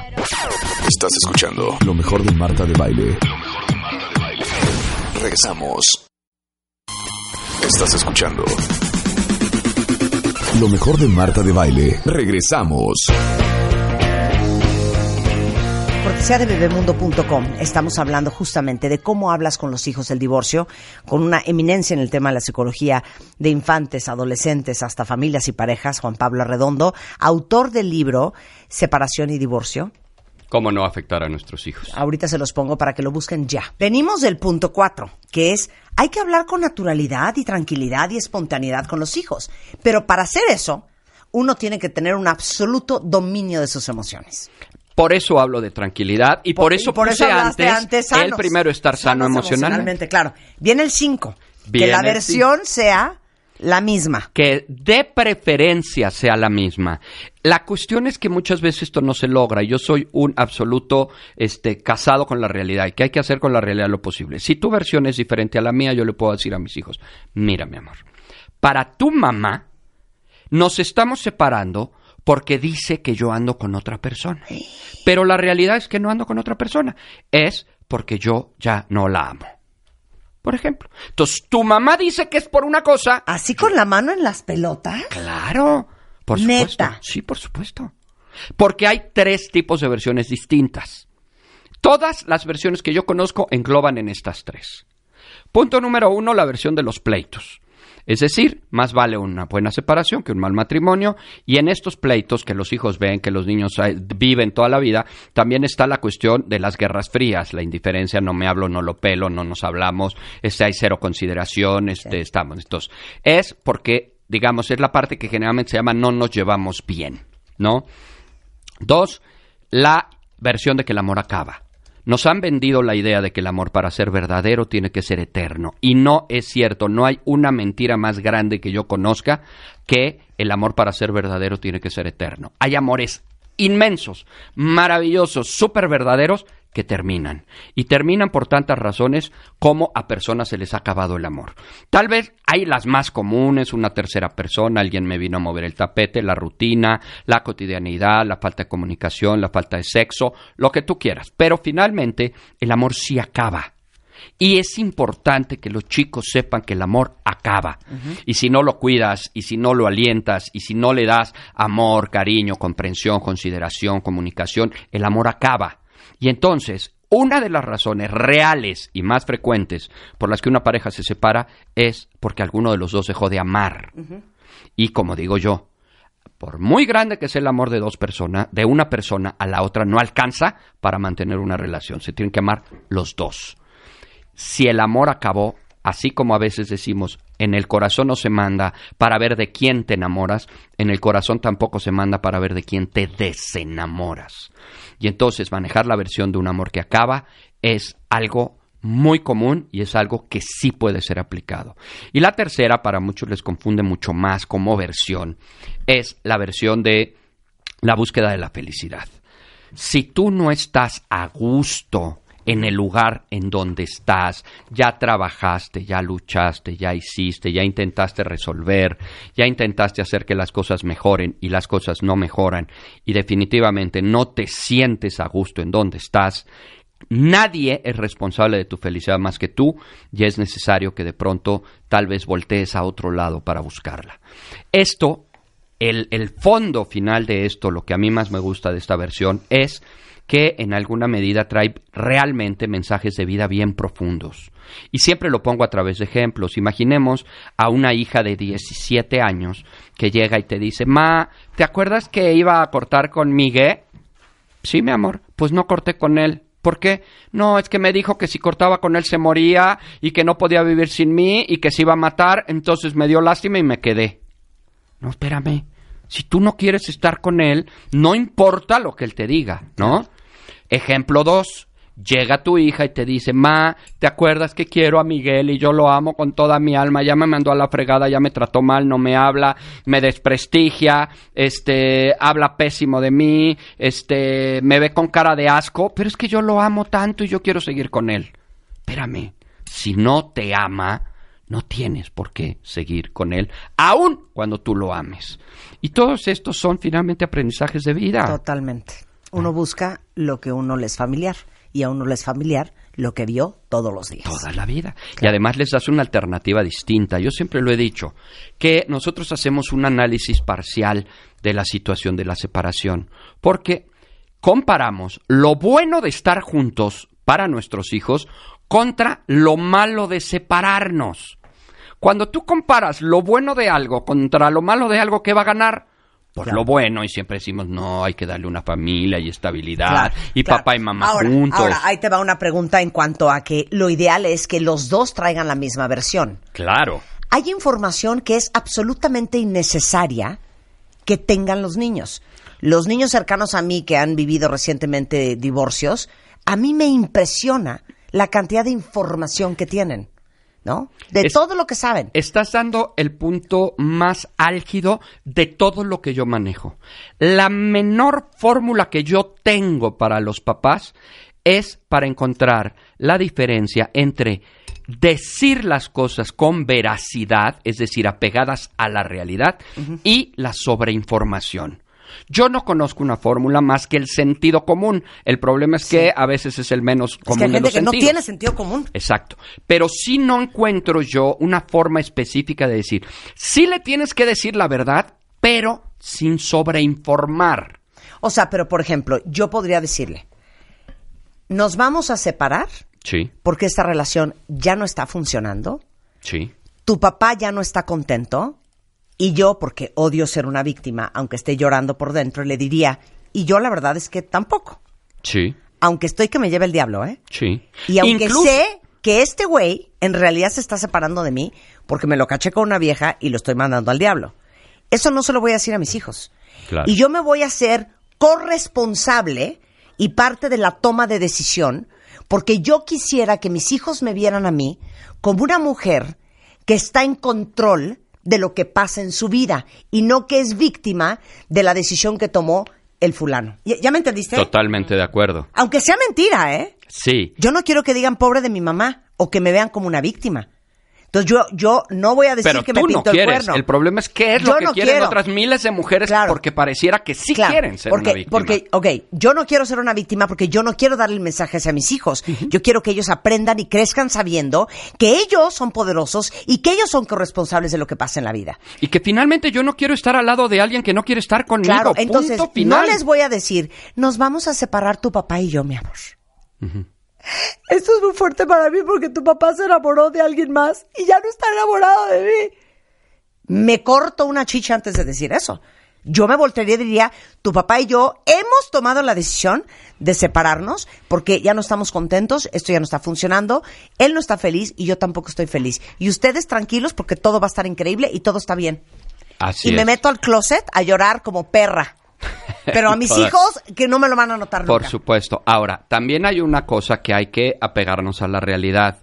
Cuando tú de pronto no puedes controlar tus emociones, porque no pudiste, lo intentaste, trataste, le hiciste Sí. todos los medios, y no puedes, entonces, como siempre digo, el recurso inmediato es verbaliza. O sea, Entonces, tú empiezas a platicar esto que acabas de decir. Tu papá y yo ya no estamos a gusto, tu papá ya no quiere estar aquí y yo, eh, la verdad es que estoy de acuerdo. Perdón, mi amor, esto me duele. Discúlpame, me duele, pero finalmente así va a ser. y todo va a estar Punto. Y todo va a estar bien. Verbalizo mi dolor en lugar de decir, me entró una basurita al ojo. Sí. Es que me acordé de algo triste Sí, no, no. que Claro. te ven con cara de ¿de qué me quieres ver la cara Claro, a mí? claro. ¿No? La siguiente es son los acuerdos. Los acuerdos tienen muchísimas aristas, muchísimas. Sin embargo, yo me gusta centrarme básicamente en tres o cuatro puntos muy muy específicos. El primero es que los acuerdos impliquen si se va a tratar de una separación con los dos que tengan acuerdo y tengan la misma versión. Si no, se tiene que respetar que cada quien tenga diferentes versiones, pero se puede sostener. Para tu mamá es por esto, para mí es por esto. Y de hecho, déjame decirte, hijo mío, que es una de las razones por las cuales ni en esto nos hemos podido poner de acuerdo y te ríes y bromeas con esto, porque ni para decir por qué se están separando están de acuerdo. ¿No? Y puede ser algo hasta gracioso. Otra de las cosas es si las separaciones van a ser a puerta abierta o a puerta cerrada.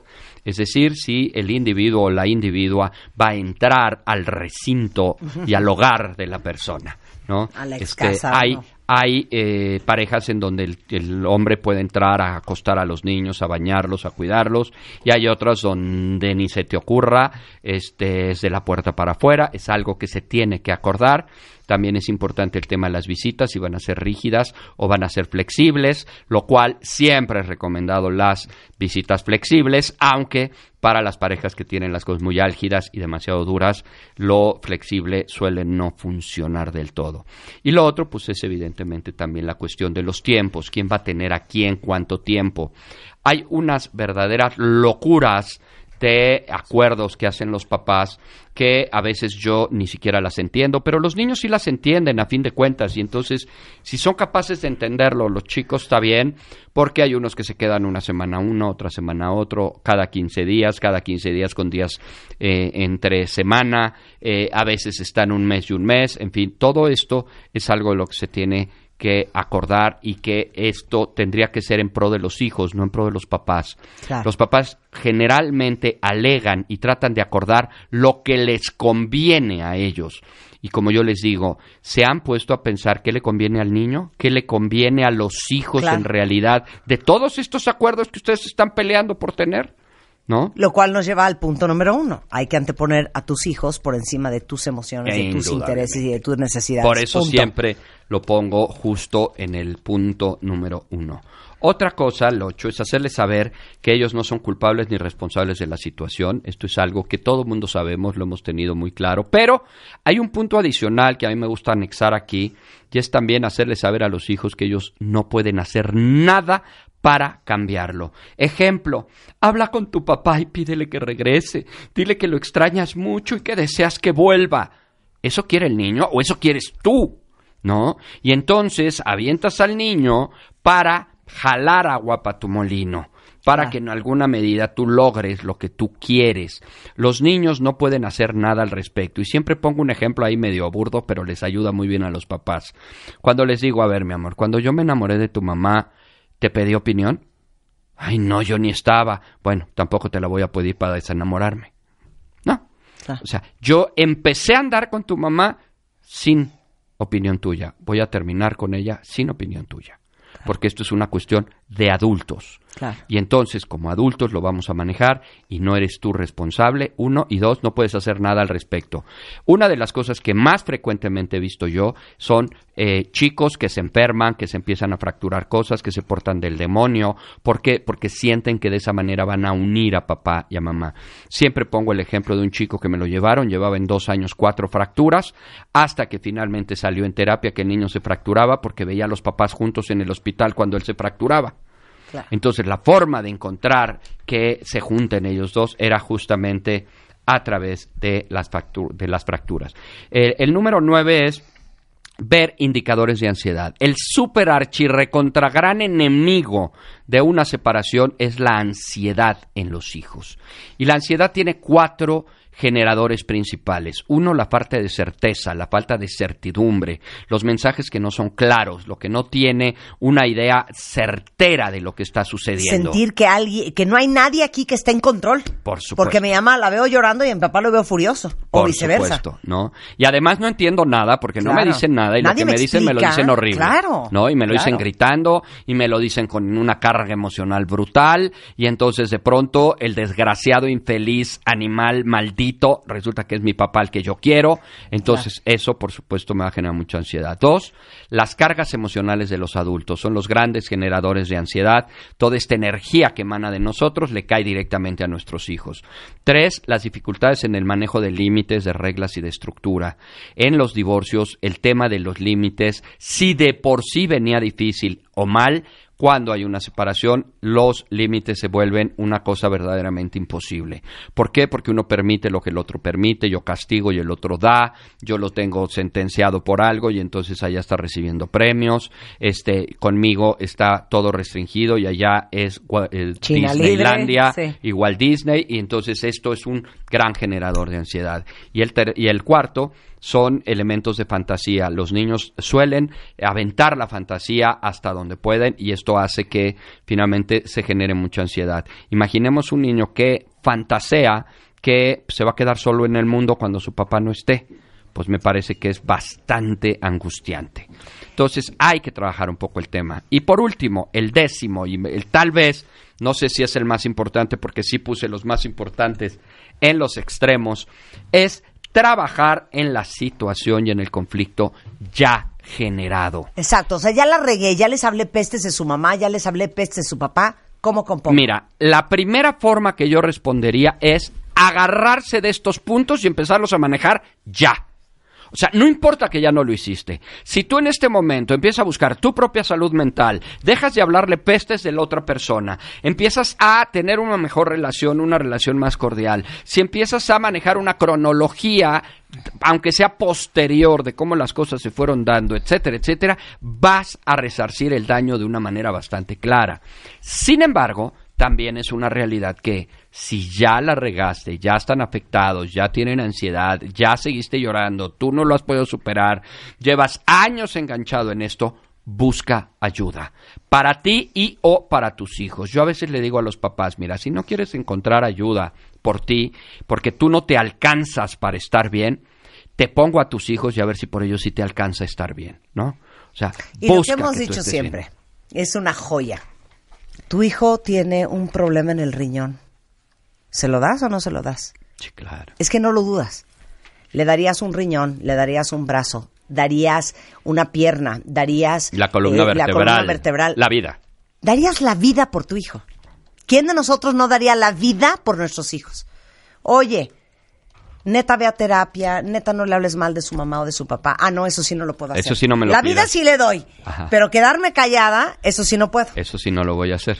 ¿Por qué? Porque él se va a El enterar riñón de quién es como su padre. sea, pero controlar mis emociones ahí sí no puedo, fíjate. Sí. Eso sí no. Sí. Nada más piénsenlo así. Así es. Hay que buscar ayuda para ellos, o sea, para la persona, para el adulto, pero también para los niños. Los niños de verdad salen muy raspados de esta situación. Ojo, y volvemos exactamente al origen de la plática. No por el divorcio de los hijos, sino por lo pésimo que manejamos el divorcio con los hijos. Eso es lo que los afecta. El libro se llama separación y divorcio, cómo no afectar a los hijos. Estamos a nada ya de tener los seis libros en digital, por fin, porque era algo que veníamos peleando, pero ya vamos a tener los seis libros en digital, lo cual le hace muchísimo más fácil conseguir. Claro, pero de todos modos, el libro es de editorial. De editorial Vergara. Ok. Sí, este, está donde en cualquier tienda departamental y demás, ahí está. El, El, autor es Juan Pablo Arredondo. Y si les urge este, contactar a Juan Pablo, lo pueden hacer a través de. Ahí les va el teléfono 5523 1010. En Twitter es JP Arredondo H. Y en Facebook es Juan Pablo Arredondo H. O juanpabloarredondo.com.mx. Ahí les pongo todo en Twitter. Sí, sí. eh, el- la, la vía más eh, directa es Facebook, Juan Pablo Redondo H. Y si me permites, doy también un WhatsApp. Es el 55 27 16 38 47. Es un WhatsApp para todas las dudas y citas y todo lo que quieran. 55 27 16 38 47. 27 16 38 47. Ahí está. Gracias, Juan. Ah, anuncios parroquiales, cuentavientes. A ver. ¿Se acuerdan que hace dos días les conté de la nueva serie original de Netflix, dirigida por Manolo Caro, que es el gran regreso a la televisión de Verónica Castro, que se llama La Casa de las Flores? Y me puse a investigar y me clavé ayer este, horas en Google. Por un lado, les platico que está una florería que se llama justamente la Casa de las Flores, que es el negocio de la familia de la Mora, que es una familia ricachona que por años se ha distinguido por tener los mejores arreglos para eventos. Lo que no sabe la familia es que el papá tiene otra casa de las flores. ¿Qué tal? Nada más que esa casa es un cabaret con drags y todo y se van a carcajear. Ya van a ver a Verónica Castro, comiquísima, preciosa. Ceci Suárez también trae un papelón. Sale de hermana de Aislinn Derbez y Darío Yazbek. Es una joya. Y se estrena para que lo vayan poniendo en su alarma del celular. El 10 de agosto por Netflix. eh, Manolo Caro, La Casa de las Flores. Bueno, cuentavientes, para todos los que les urge tener refri nuevo, déjenme decirles que cada vez que hablo de este refri, alguien en la tarde me dice, oye hija, ¿qué onda con el refri de Samsung? Sí está cañón, ¿verdad? Y yo, 100%. Se llama Family Hub y literal es como un refrigerador ultra mega inteligente. Pueden, de entrada, tiene una pantalla que pueden controlar todo el refrigerador desde ella. Es una pantalla Full HD. Tiene tres cámaras adentro del refrigerador que se sincronizan con su smartphone para que vean lo que está dentro, donde quiera que estén. O sea, típico que estás en el súper y dices, ¿había crema o no había crema? Literal, en tu smartphone accedes a tu celular y puedes ver si adentro de tu refri hay crema o no hay crema. Por ejemplo, te avisa cuando algo está por caducarse y aparte los mantiene conectados porque pueden compartir recaditos, fotos y hasta pendientes en esta pantalla Full HD. Además, eh, este refri, el Family Hub, tiene una app buenísima que les recomienda recetas con los ingredientes que tienes adentro del refri. ¿No es la cosa más cool? Se llama Samsung Family Hub. Vayan a ver el refri del futuro que ya está aquí. Es mucho más que un refrigerador y es obviamente de Samsung.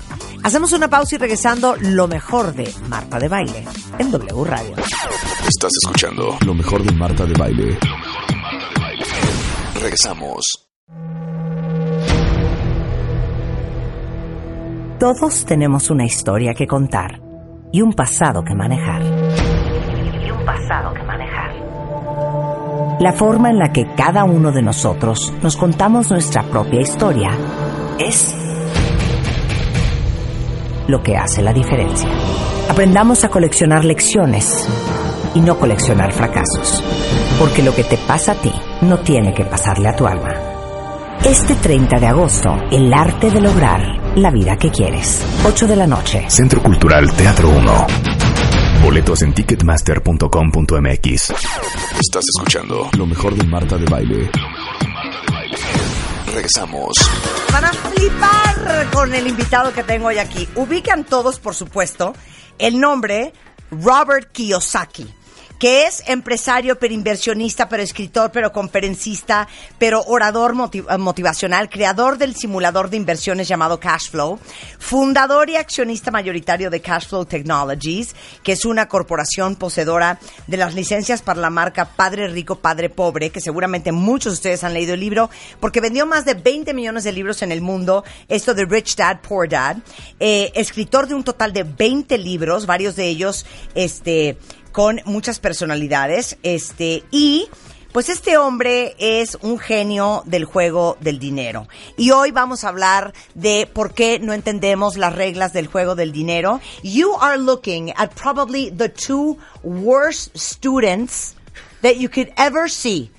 My name is Marta, her name is Rebecca, and we've flunked the test. Welcome, Robert. But I also know why you're the most powerful woman in Mexico Ay, Dios mío, and why is that? Because I don't know yet. because your spirit. Ay, claro, mi espíritu. Claro, tu espíritu. Dice, pues, mana, mira, no sabrás de finanzas, pero eres bien poderosa y es por tu espíritu. You have a Talk to me, very you have a very powerful but kind spirit. Ah. So you can you can have a powerful spirit and be mean like me. No, you're not. You're not. You're a pan de Dios, as we say in Spanish. Dice, porque tienes un espíritu poderoso, pero muy Amable. amable. Sí, claro. Exacto, porque hay gente Cosa que poderosa mucha y gente mala. que no tiene, ajá. Y él no es uno de ellos. Could you ask us a few questions just to see how lost we are? Um, what does school teach you about money? Nada. Nothing. Zero. Zero. What does school teach you about taxes? Excuse me? Sí. Taxes. ¿Sí? Squeeze me? Eh, Nothing. Nothing. Zero. What does school teach you about debt? Nothing. And what makes the rich rich is education, taxes, and debt. See, the rich pay very little taxes. They make a lot of money, but pay little in tax. But they also use debt as money. I mean, they borrow to buy, like your friend in New York, assets. Yeah. And you borrow to buy Gucci. Claro. Claro. Es que nos Traduz, di- traduz. le digo, a ver, haznos unas preguntas para ver qué tan en el hoyo estamos de la lana. Y dice, a ver, ¿en el colegio te enseñan sobre el dinero? Cero. Ok, ¿te enseñan sobre eh, el concepto de la deuda? Para nada. ¿Te enseñan el, eh, el tema de impuestos? impuestos? Nada. Tampoco. Bueno, la gente rica está educada, tiene conocimientos financieros, sa- pagan menos impuestos que casi todos. Ajá. Aparte, usan deuda inteligentemente para comprar un departamento en Nueva York, para comprar bienes raíces y cosas que producen dinero. La mayoría de nosotros usamos la deuda, por no decir credit cards, that's debt, para comprar Gucci y Claro, televisiones exacto. y botas y zapatos. Muy mal, Robert. Uh, but I like Gucci. I like Prada. I like, you know, Boss. But it's just what you buy first. Cállate. O sea, dice, a mí me encanta Prada y me encanta Gucci y me encanta Hugo Boss. No importa. El chiste es qué compras primero. See, your friend was telling you she buys apartments, right, Yeah. in New York. Ya. Mm-hmm. But then you, your apartments buy your Gucci. Claro. That's how you get rich. Dice, ¿cómo te das- vuelves rico? Es que le conté de una historia de una amiga que me decía, tú sigue comprando bolsas, Sí, yo yo, sigo comprando comprando bienes raíces. claro. Las bienes raíces son las que después te dan el flujo de caja para comprarte Gucci. Claro. Well, I had this huge discussion este, with, uh, Mariana. with Mariana because I was telling her, it is very different the level of excitement that you feel when you walk in a store and you see a 68 inch television or you see the most amazing pair of YSL boots and you're excited and you want them and you love them and you imagine yourself looking beautiful with that bag. I don't feel that if I go and buy A warehouse. an, oh, an industrial warehouse to be rented. But Mariana does. I do. bonito. I feel excited. Y digo, es que no es la misma la emoción que uno siente con el par de botas nuevas o con la televisión 68 pulgadas que ir a comprarse una nave industrial. So what are we doing wrong? well, it, there's three things money, sex, and power, right? Okay. So when you walk into Prada or Gucci, it's about sex. It's the same reason guys drive Ferrari. Claro. Don't, do, do you understand? So Yes, they, yes. So because like I have Porsches, Ferraris, Lamborghini, Yeah.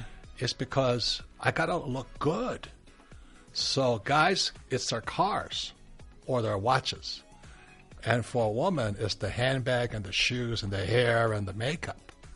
So sex, you know, is a very powerful power. We all all pretend it's not powerful, but it really is. So what Mariana does is she buys the warehouses and office buildings first, and she still gets to be powerful and sexy because she can afford anything she wants. Qué pesado, Robert. De veras, how annoying, ¿eh, Robert? Dice, a ver, hay, hay tres cosas muy poderosas en el mundo. El poder, you said power, sex, Money, sex, and power. claro, el dinero, el poder y el sexo.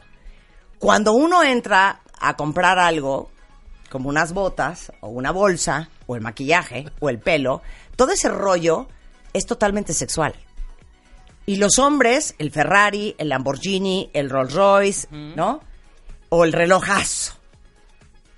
Porque eso es parte del juego del poder del sexo. Well, let- let Because it's, it's, it's, you think that you're becoming more attractive. Yes. If you have all that. Hey, look, look, let me tell you something, okay?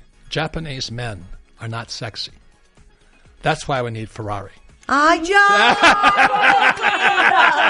Dice, los hombres eh, japoneses Hey. no son sexys, por eso necesitan un Ferrari. Japanese guys don't look good in Toyota, Sí, claro. Los hombres japoneses no se ven bien en un Toyota. But Japanese like guys look a little better in Ferrari. Claro. Okay, so Yeah. it's all that stuff. Claro, pero, pero if you're Latin and you got that flair and that pizzazz. You don't need Ferrari. You don't need a Ferrari. Entonces dice, Mariana lo que hace es que, es que Mariana, que estuvo con nosotros hace un par de semanas, este, que justamente trae a Roberto Kiyosaki a México, ella sí invierte en naves industriales y en edificios de oficinas, y entonces va y los renta, y con esa renta va y se compra Gucci Prada, y entonces es súper sexy, súper atractiva. Claro, por to- totalmente. Claro, y entonces estamos riéndonos de que los hombres japoneses que son cero atractivos. Ellos sí necesitan ellos sí un Ferrari. un Lamborghini para aprender, ¿no? Pero un latino, que nosotros ya traemos el tras, tras, tras. Nada. And so, keep talking to us. Well, when I was about 15 years old, I mean, I couldn't even get a date because I'm shy. Japanese is very shy. And I realized when I was 15, I got to get rich. Otherwise, I never have a date. But so it kind of inspired me then to learn about money. And then I learned if I have money, then I have more chance for women. But I have to have the money, then I buy the Ferrari, then the women come. that that was my logic. That was your driver. That yeah, it, but it was always money, sex, and power. Dice, bueno, cuando yo estaba muy chavo, pues no agarraba vieja ni de milagro. Y entonces se dio cuenta que tenía que hacer varo para ser atractivo para una mujer. Y que ese fue en realidad su primer driver. O sea, dinero, poder y sexo para atraer a la vieja que tú mujeres, quisieras. Bueno, i- i- i- it's actually amazing. A friend of mine has this theory that the male flesh and the female flesh has different stages of value. When you were a teen and you had no money and you were not Roberto Kiyosaki, the, you know, worldwide best-selling author, o sea, you couldn't get a date. No. But the girl that had your same age that was hot and sexy and young and had that big ass and those boobs and, and she was Where is she? Where is she? okay? She didn't need to be rich. No, Now, that same girl, today, 50 years later, today, she ain't got nothing on you. That's Because right. now you're Roberto Kiyosaki, you're powerful, you're rich, you got it going on. Yep. And her flesh is not in the same place. And- She's not as young. So, and that's why you met my wife Kim, right? who's your wife? Uh, Kim. Yeah, she came. Yes. Absolutely. Claro. Kim- Kim. That's how you got Kim. Kim loves you. no, I had no money when I met Kim, so I know she loves me.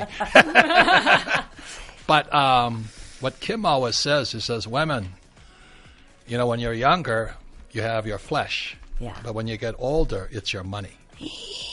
Ay, She ¿qué hacemos, cuentavientes? ¿Qué hacemos? Tomámonos de las manos en este Sí, momento. Sí, let's hold hands and stick together. Que la esposa de Robert, que estuvo acá, Kim, siempre le dice a las mujeres, oigan, cuando están jóvenes, y se los digo a todas ustedes que están escuchando, pues tenemos el cuerpo y estamos guapas y estamos chavitas Tenemos y estamos el riquitas. Ya con la edad, cuando ya no tienes eso, pues te queda tu lana. Kim loves you, by the way. Oh, she's amazing. She's amazing. She we had such a great time. Yeah. Pero a And ver, she's beautiful and rich. Exactly. And she's a good person. Robert, por favor, ya, seriously. Seriously, yeah, this is an emergency. Porque we have a very big situation in Mexico. Okay, I don't know if you have these two fun facts. Number one, we are the worst savers in the world. We don't, you know, we don't save. We don't know about money. We don't think about retirement. We don't think about the future. We don't think about being old. And in Latin America, we have this, this thing where we assume that when we're old and penniless, our children are going to take care of us. The problem is we're having less children now than our parents or grandparents. So it wasn't the same uh, taking care of your parents between five brothers and sisters or ten than two. Yeah. Because it's like the, the average amount of children uh, Mexican couples have. Right. And and it's really mean to assume and, and put that debt onto your children and that obligation that when you're 75 because you didn't plan your future because you were clueless about money they have to take care of you You're talking about one of the biggest problems facing the world today. That is very astute of you. Very, very astute. It's not only that, but your government, my government, the United States, we're broke. We're bankrupt. Mm-hmm. And so many people are saying, well, the government's going to take care of me. Well, the U.S. government is the second biggest debtor nation in the world. The first is Japan. And Japan are big savers. See, the, what I'm trying to say to you, the problem is our money. That's the big problem. And without financial education, you don't know what you do. So that's why Bitcoin is doing really well today because people know the problem is our money the peso, the dollar, the yen. Mm-hmm. Money is corrupt. And so that's why I wrote Rich Dad Poor Dad 20 years ago because I could see this coming. Claro. Let me translate that.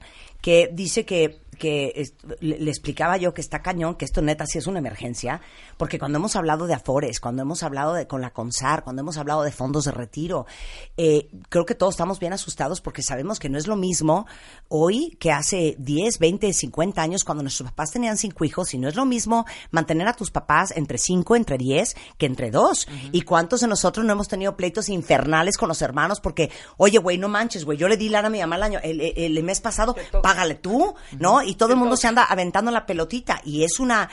Es malísima onda hacerle eso a los hijos, ¿no? De aventarles esa responsabilidad encima, porque no- nosotros no tuvimos la visión para preocuparnos qué vamos a hacer cuando nos retiremos, qué vamos a hacer cuando tengamos 75 años y dónde vamos a pagar a una enfermera para que nos ponga un supositorio. Entonces dice Roberto que, Robert, que es cierto que eh, pasa lo mismo en México, pasa lo mismo en Estados Unidos. Esta- Estados Unidos es el país más endeudado del mundo junto con Japón, pero la única diferencia es que los japoneses sí, tienen esta disciplina del ahorro. Y que al final todo el mundo se da cuenta que el problema es el dinero porque nuestros gobiernos están quebrados.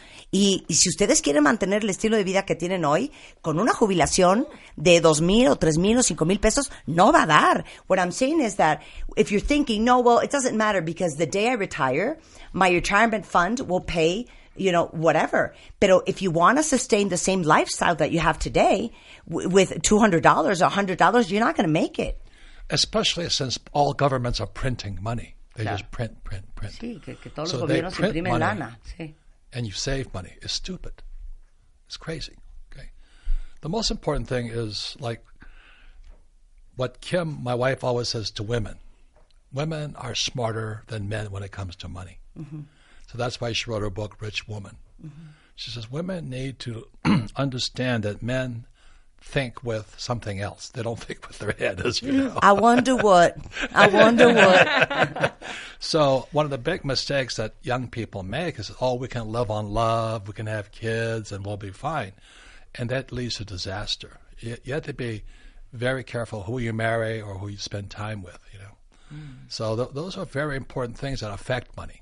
Claro. Dice que su esposa Kim por eso escribió el libro de eh, Mujeres Ricas.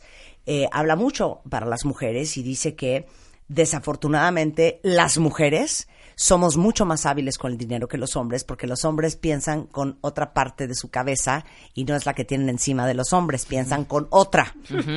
Órgano que no vamos a mencionar. En absoluto. Pero que al final las decisiones que uno toma desde con quién te vas a casar, hasta de quién te rodeas, por supuesto que impacta tu salud y tu sanidad financiera.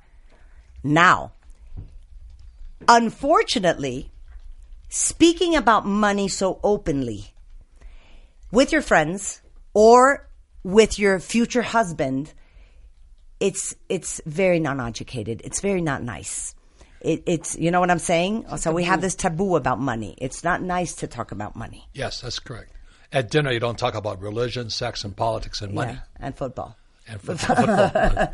but anyway, it's it's very important, and the world is changing, and that's why my wife Kim, you know, she writes she she writes to young women like you. Yeah. You've got to get smarter because men aren't that smart anymore. So women don't have you don't need a man anymore. Yeah. That's what's happening. Yeah. So um, I'm happy, always happy to talk to young women like you, Of course, yeah, of course, que dice que sus- you are the power. Claro, que ustedes son, nosotros tenemos el poder y que cada vez las mujeres necesitamos menos a los hombres y que en el caso financiero, este, a las mujeres jóvenes que están escuchando, el ser financieramente independiente es bien importante. If you have a relationship or you don't, if you're married or you're not, if you're going to get married or you're not, este, you stand in a different place Eh, in a relationship in front of a man or in front of another person, no matter if you're gay or not, when you are financially independent. But let's think that 2018, it's, you know, we're going to erase everything and we're going to go back to zero. And we're going to do everything according to Master Robert Kiyosaki. What do we need to do? I think women need to just take control of your money. What does that And- mean? But that means getting get yourself educated. Mhm. That's why uh, my wife Kim wrote "Rich Woman," especially for women. She said women are different than men, which I agree. And it's a different mindset because a lot of times women protect the family, the child. You know, men don't. And right now, in my friend's family, the young couples are breaking up faster now. They have kids and all this, but the wife takes care of the kids, and then they're so they have the, they have their their own profession, they have their house, and they have the kids. The guy's off drinking, having a good time as usual. So that's why she says women really need to think smarter, get more dedicated to your own education. Just like that girlfriend who told you to buy an apartment. Of course. Dice, número uno, se tienen que educar. Nos tenemos que educar todas. Porque, bueno, hoy cada vez hay más divorcios. Dice que en Francia, bueno, se divorcian este, cada dos minutos. Y que al final, normalmente, la verdad, normalmente, aunque hay sus casos, las mujeres son las que se quedan con la absoluta responsabilidad de los hijos y de la casa. Y tienen carrera. Y, y, pues mientras que el otro anda en el jejeje, jijiji, Sí. uno tiene que tomar el control. Y por eso es tan importante que nos eduquemos financieramente. Vamos a hacer un corte comercial. El resto de los consejos de Robert Kiyosaki, autor de Rich Dad, Poor Dad o Padre Rico, Padre Pobre. Regresando del corte en W Radio, hacemos una pausa y ya regresamos. No se vayan. Estás escuchando lo mejor de Marta de Baile. Regresamos. Estás escuchando lo mejor de Marta de Baile. Regresamos. Estamos con Robert Kiyosaki. Seguramente ubican el libro Rich Dad, Poor Dad.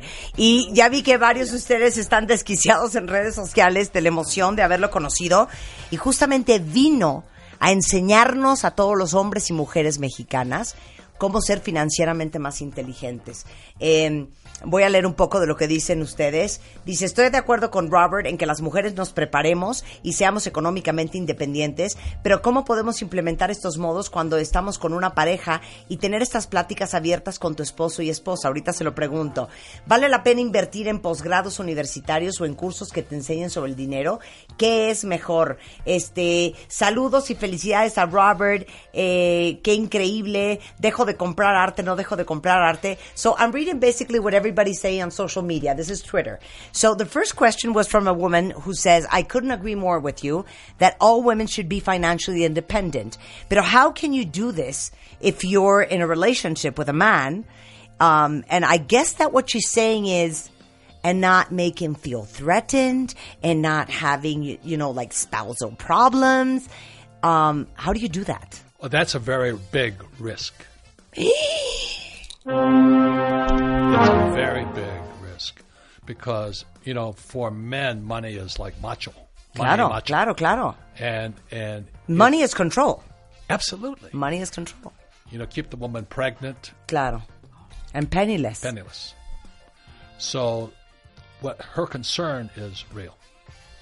So that's why I, I thought we'd talk to Fernando, my friend from Sí, claro. Miami. Pero you gotta do what you gotta do, güey. But, but talk about how your your your relationship changed with uh, Cecilia, your wife. huh? A ver, nada más puedo contestarle a esta mujer. Le, le di- dice Ro- Robert que claro que es un riesgo, hija. Porque el, el dinero es un tema de control y de poder. Y por supuesto que podrías poner tu relación en riesgo si tu pareja no está contigo y si se empieza a poner nervioso de que tú estés haciendo dinero, de que tú estés cambiando el modus operandi de la relación y que de repente ya no dependas de él. Entonces dice Robert que hablemos con Fernando, que tiene una historia con su esposa muy graciosa Sí. para nosotros, Fer. A ver, cuéntalo todo. Muchas gracias. Mi nombre Resulta es ser- Fernando González, representante de Robert para Latinoamérica, y lo que pasa es que yo llevé a mi esposa a los eventos con Robert y mi esposa vendía propiedades. Hasta que un día Robert le dijo, tú trabajas por propinas. Sí. Y mi esposa se Por una molestó. comisión, Por claro. una comisión. Y mi esposa le dice, pero ¿por qué me dices eso si yo soy profesional? Sí, pero si tú no vendes, no recibes propina. Entonces, a partir de ese momento, mi esposa se dio cuenta Ajá. de que tenía que convertirse en una inversionista. En vez de darle a otro de comer, tenía que comer ella. Y ahora tiene propiedades y mi esposa y yo somos un equipo. Ju- justo la pregunta que hacía esta chica que con su pareja, hay que trabajar en equipo porque la educación financiera no es para una persona, es para una familia. Claro, pero a ver, te voy a hacer una pregunta fuertísima. Por Dale supuesto. la mano, Mariana, porque se le va a dar un infarto. lo que le voy a Pregunta, preguntar. pregunta.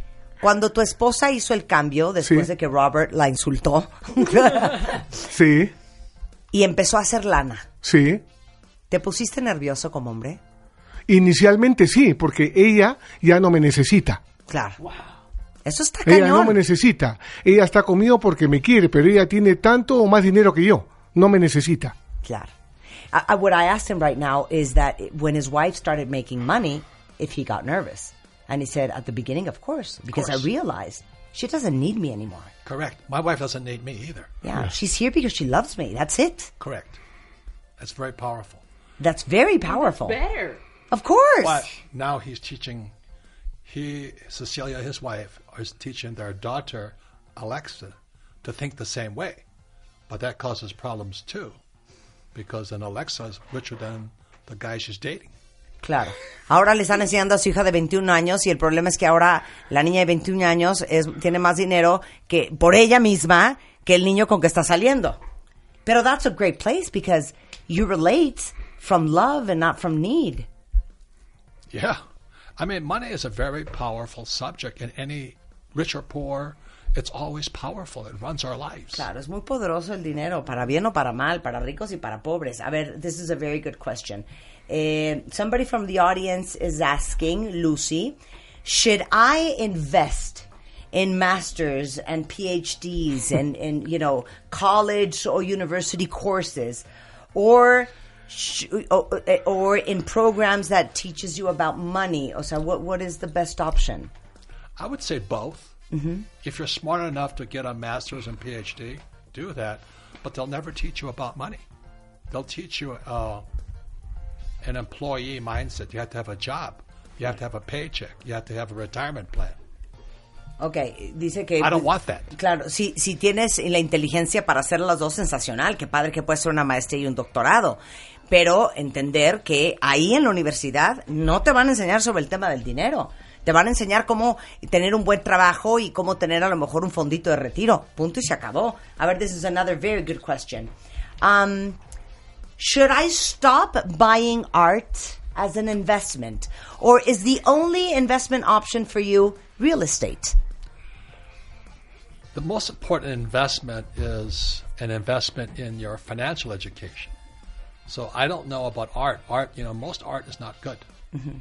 You know, like most people don't know what makes the Mona Lisa more valuable than other paintings, but you got to know. So I, I invest in what I'm interested in. I like real estate. I don't care for stocks, but if you like stocks, study stocks. Claro. Okay. ok, dice, porque un cuentamente preguntó que si le parecía una buena inversión invertir en arte. Y dijo, yo lo que creo es que, que lo que tienes que invertir es en la educación.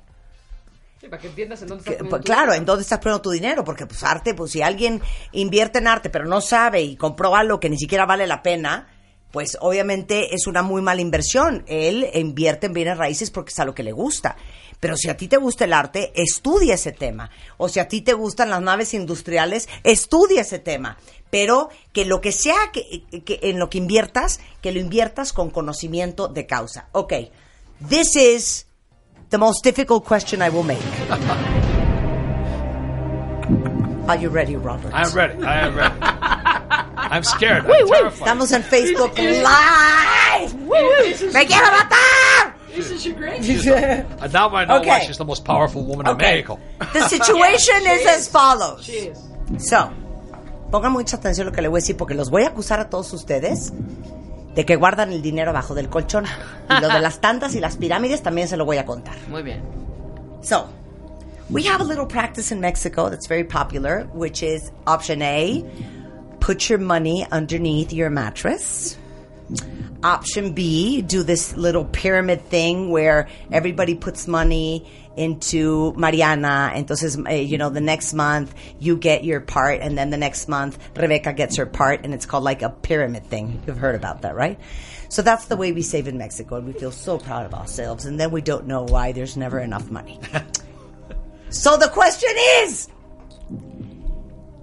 most of the people that are watching this show have been taught how to do a, you know, whatever trade, be it an accountant, an architect, a, a designer, a marketeer, a salesperson, and to get a job and to receive a salary and being very good at administrating that salary makes you a very smart person. Everybody's on a tight budget. Like we have the aguinaldo coming up, which is like our little Christmas present, which is like one and a half month or 15 days of your salary that the company gives you. Most of the people already spent that aguinaldo, okay? So, we're on a tight budget. O sea, it's not like, ah, bueno, I got 30% of my salary left on the table. What should I do with this? How can you flip your financial freedom if you do not have extra money? Claro. Ahí está la question. Hacer it. You asking me now? you want one minute? O sea, cuando, hey, si no te sobra lana, ¿cómo vas a invertir? ¿De dónde vas a sacar el dinero para hacerlo? So, you, you ain't leaving until you answer that question. Because we all want to know. Well, that is the story of Rich Dad and Poor Dad. Poor Dad always said, go to school, get become a PhD or a doctor. Mm-hmm. And my rich dad just said, play Monopoly. So when I was nine years old, I just played Monopoly hour after hour after hour. And today I'm still playing Monopoly. Instead of, you know, four greenhouses, one red hotel, I have 6,500 houses, five hotels, oil wells. I'm still playing Monopoly. But the difference is I still have to study. The reason I can buy so much is because I use debt to buy my houses.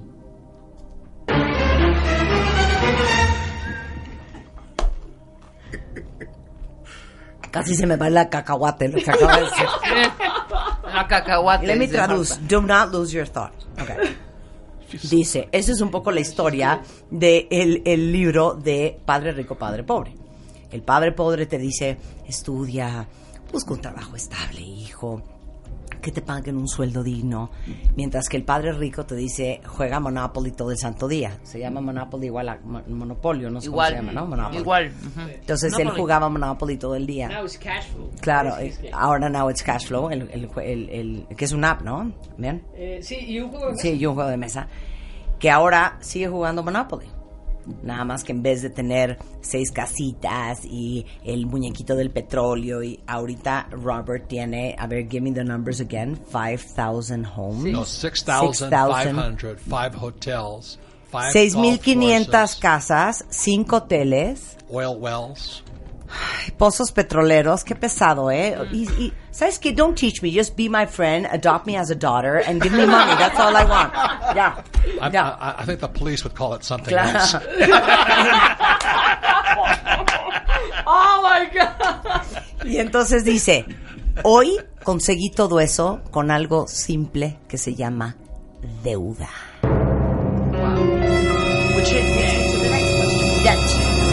So in Mexico, we have a very bad practice, which is using our credit cards to buy stupid things that do not generate money. That more than assets are absolute liabilities, okay? Porque la verdad es que usamos las tarjetas para comprar cosas que no nos generan un pito de dinero a ninguno. Porque unas botas no sé cómo les puede generar dinero a menos de que seas prostituta y que las botas te hayan jalado un chingo de clientes. De otra manera no me lo explico. De otra manera My no hay manera. is amazing. Like boots do not generate cash flow unless you're a prostitute. And thanks to those boots, you got so many clients that night. But apart from that, I don't see how boots can generate money. Is the joke. So, That was our discussion at breakfast. exactly. How do we use debt? And what type of debt? Am I on air? Yeah. Well, I understand this real quickly. The bankers don't want your savings. The bankers want you to borrow money. Bankers don't make money when you save. Bankers lose money when you save because they got to pay you interest. But bankers make money when you borrow money. So what I learned to do was to be my banker's best friend. And I could show him if I borrowed, it doesn't make any difference, A $100,000, a million dollars, I would pay him back. So once the banker knew I could pay him back, but it wasn't me paying him back, it was a house or, a, or um, you know, something was paying him back, they gave me all the money I wanted. See, bankers want debtors. Bankers don't like savers. Dice, if you a ver. understand that, Claro. life will change. Ustedes tienen que entender una cosa. A los banqueros no les gusta que nosotros ahorremos. Porque los las instituciones bancarias no hacen lana de, lo que- nuestros ahorros. De donde hacen lana es de los créditos. Entonces, lo que más quiere un banquero es prestarte. Una vez que te preste, en la cantidad que sea, y tú la logras pagar, evidentemente la línea de crédito te la van a extender. Y cuando tú entiendes que, uno, tienes que ser el mejor amigo de tu banquero, y dos, que lo que hayas comprado con ese préstamo haya generado el flujo para poder pagar ese crédito, vas a tener una línea de crédito más grande y así vas a irle dando vuelta al asunto. Now, there's another problem. There's a certain kind of personality, and you're looking at one, it makes me very nervous to owe money. ¿No habemos gentes que nos da pavor eso de, de ver? ¿A ti no te da pavor de ver? Uy, no, no sabes de qué manera. My husband says, mi amor, don't pay that. It's, I mean, 3.75%, you know, fixed rate, 30 years. Why? Don't pay it. Y yo, es que it makes me nervous to owe so much Sí, money. exacto. Well, it should be because debt is very dangerous. But the difference is, let's say I have 6,500 houses. There's 6,500 people paying that debt, not me. O sea, de las 6.500 casas que tiene, hay 6.500 personas. Sí. Esas personas están pagando la deuda de Robert, Sí, no claro, él. Noel. Exacto. Totalmente. Can we come and live with you in Phoenix? like for Christmas break? I have 6,500 houses. Oh yeah. I have to charge you rent, ¿y though. quién es Darren Weeks? ¿Por qué está con nosotros también? Que van a compartir su experiencia también. Es fundador de Fast Track Group, asesor de Robert en levantamiento de capital. Yeah. Help us out here, Darren. Dar- Darren's the guy that teaches people how to borrow money. Yeah. How do we borrow money? He's my teacher. A ver, Darren, espérate. Darren, do you speak Spanish? No. Poquito, but no. Okay, no. Where do you live? Canada. Okay, cero, cero español. Canadian. Cero español. Okay, Darren. Yes. Many people must be saying right now, ah, sí, sounds fantastic. I would love to, to have debt, but no bank is lending me money because I don't have the flow or the money or the salary or the whatever. But to expand on Robert's point, it's the debt isn't given to me as an individual. It's given to the business that I buy, like the apartment building. That's what the debt is on. It's on the financials of the apartment building. So I have a lot of properties as well. The debt is owed on the property. So it's not personally my debt, really. And like Robert said, we have tenants paying off the debt every month. A ver, pero hold on. I'm going to walk up to the bank You voy a decir, hello, Mr. Banker. You're the banker, okay? Hello, Mr. Banker. Yes. My name is Marta. Yes. Eh, I would like a $1 million loan because I saw a little opportunity in Santa Fe and I would like to buy three apartments. And my point is again, they don't necessarily look at you, especially when you get to some of the larger deals. They look at the deal. See, but we're at our first deal. Okay, so the first I deal. shouldn't be asking for a million dollars. Well, again, they're going to look at your personal financials. but They're still going to look at the actual property. Does it cash flow? Does it make economic sense? Because, you know, as Robert said, the banks are in, in business to lend money. O sea, what you're saying is it's not a personal loan. There's a difference between when you're small and then when you get a little bit larger. Uh, The banks are typically always going to want you to have some personal guarantees. But what they start to look at when it's a larger deal Claro. is the actual property itself. It's the property they're looking at. They don't look at Robert's personal financials anymore. They look at the financials of the apartment building. Claro. Dice, eh, la verdad es que cuando uno llega a cierto nivelito, obviamente eh, el, eh, la deuda, el préstamo, no va en contra tuya. O sea, no te están viendo a ti como un individuo, más bien están viendo los financieros de la propiedad que estás comprando. En eso se enfocan ya a esos niveles. Yeah, but how do you start? When you're penniless, when you're barely paying the kid's school, where do you get that little extra money to start making these deals? That's where you got to learn from people who are actually real teachers. Too many people take financial advice from fake teachers. They don't do what you want to do. Like you don't ask me to learn how to raise kids because I don't know how to raise kids or how to use the web. I don't know any of that stuff. But I do know how to go find a property and buy it and talk to the banker. My wife Kim is really good at. Mariana here is very good at. So you start small and you just practice, but you need a good teacher, a real teacher. Ay, no, sensacional. Thank, you, Robert. Thank Say you. hi to Kim. I will. Thank you. Muchas gracias. Gracias, Darren. Gracias. ¿Por qué dices Muchas gracias? Fernando. Gracias, Mariana. No, di, dales tu mail, me vale. Para ¿Está que bien? nos des también un curso tú. ¿Ok? A ¿está ver, bien? ¿cuál es tu mail? Padilla arroba soy top con doble P Qué punto com. pesada. Ajá. Soy top. Doble Con doble P. P. Doble P punto punto com. com. Oigan, cuentavientes, ya no falta nada eh, para esta conferencia el 30 de agosto aquí en la Ciudad de México. Qué alegría a todos los que ya me escribieron, que ya tienen sus boletos. Es una conferencia que voy a dar especialmente para todos ustedes, que de verdad quieren seguir aprendiendo y quieren seguir entendiendo y quieren ver cómo hacerle para tener la vida que quieren. Eh, la conferencia es aquí en la Ciudad de México el 30 de agosto. Todos están invitadísimos. Toda la información está en ticketmaster.com.mx, 53259000 o en martadebaile.com. Entonces no se la vayan a perder porque este, yo creo que es la primera vez que hago así algo para todos los cuentavientes. Bienvenidos sean todos a nuestra, ¿saben qué? Vamos a hablar de nuestras cosas más que nada. Y con esto nos vamos, cuentavientes. Estamos de regreso mañana en punto de las 10 de la mañana. Lo mejor de Marta de Baile en W Radio.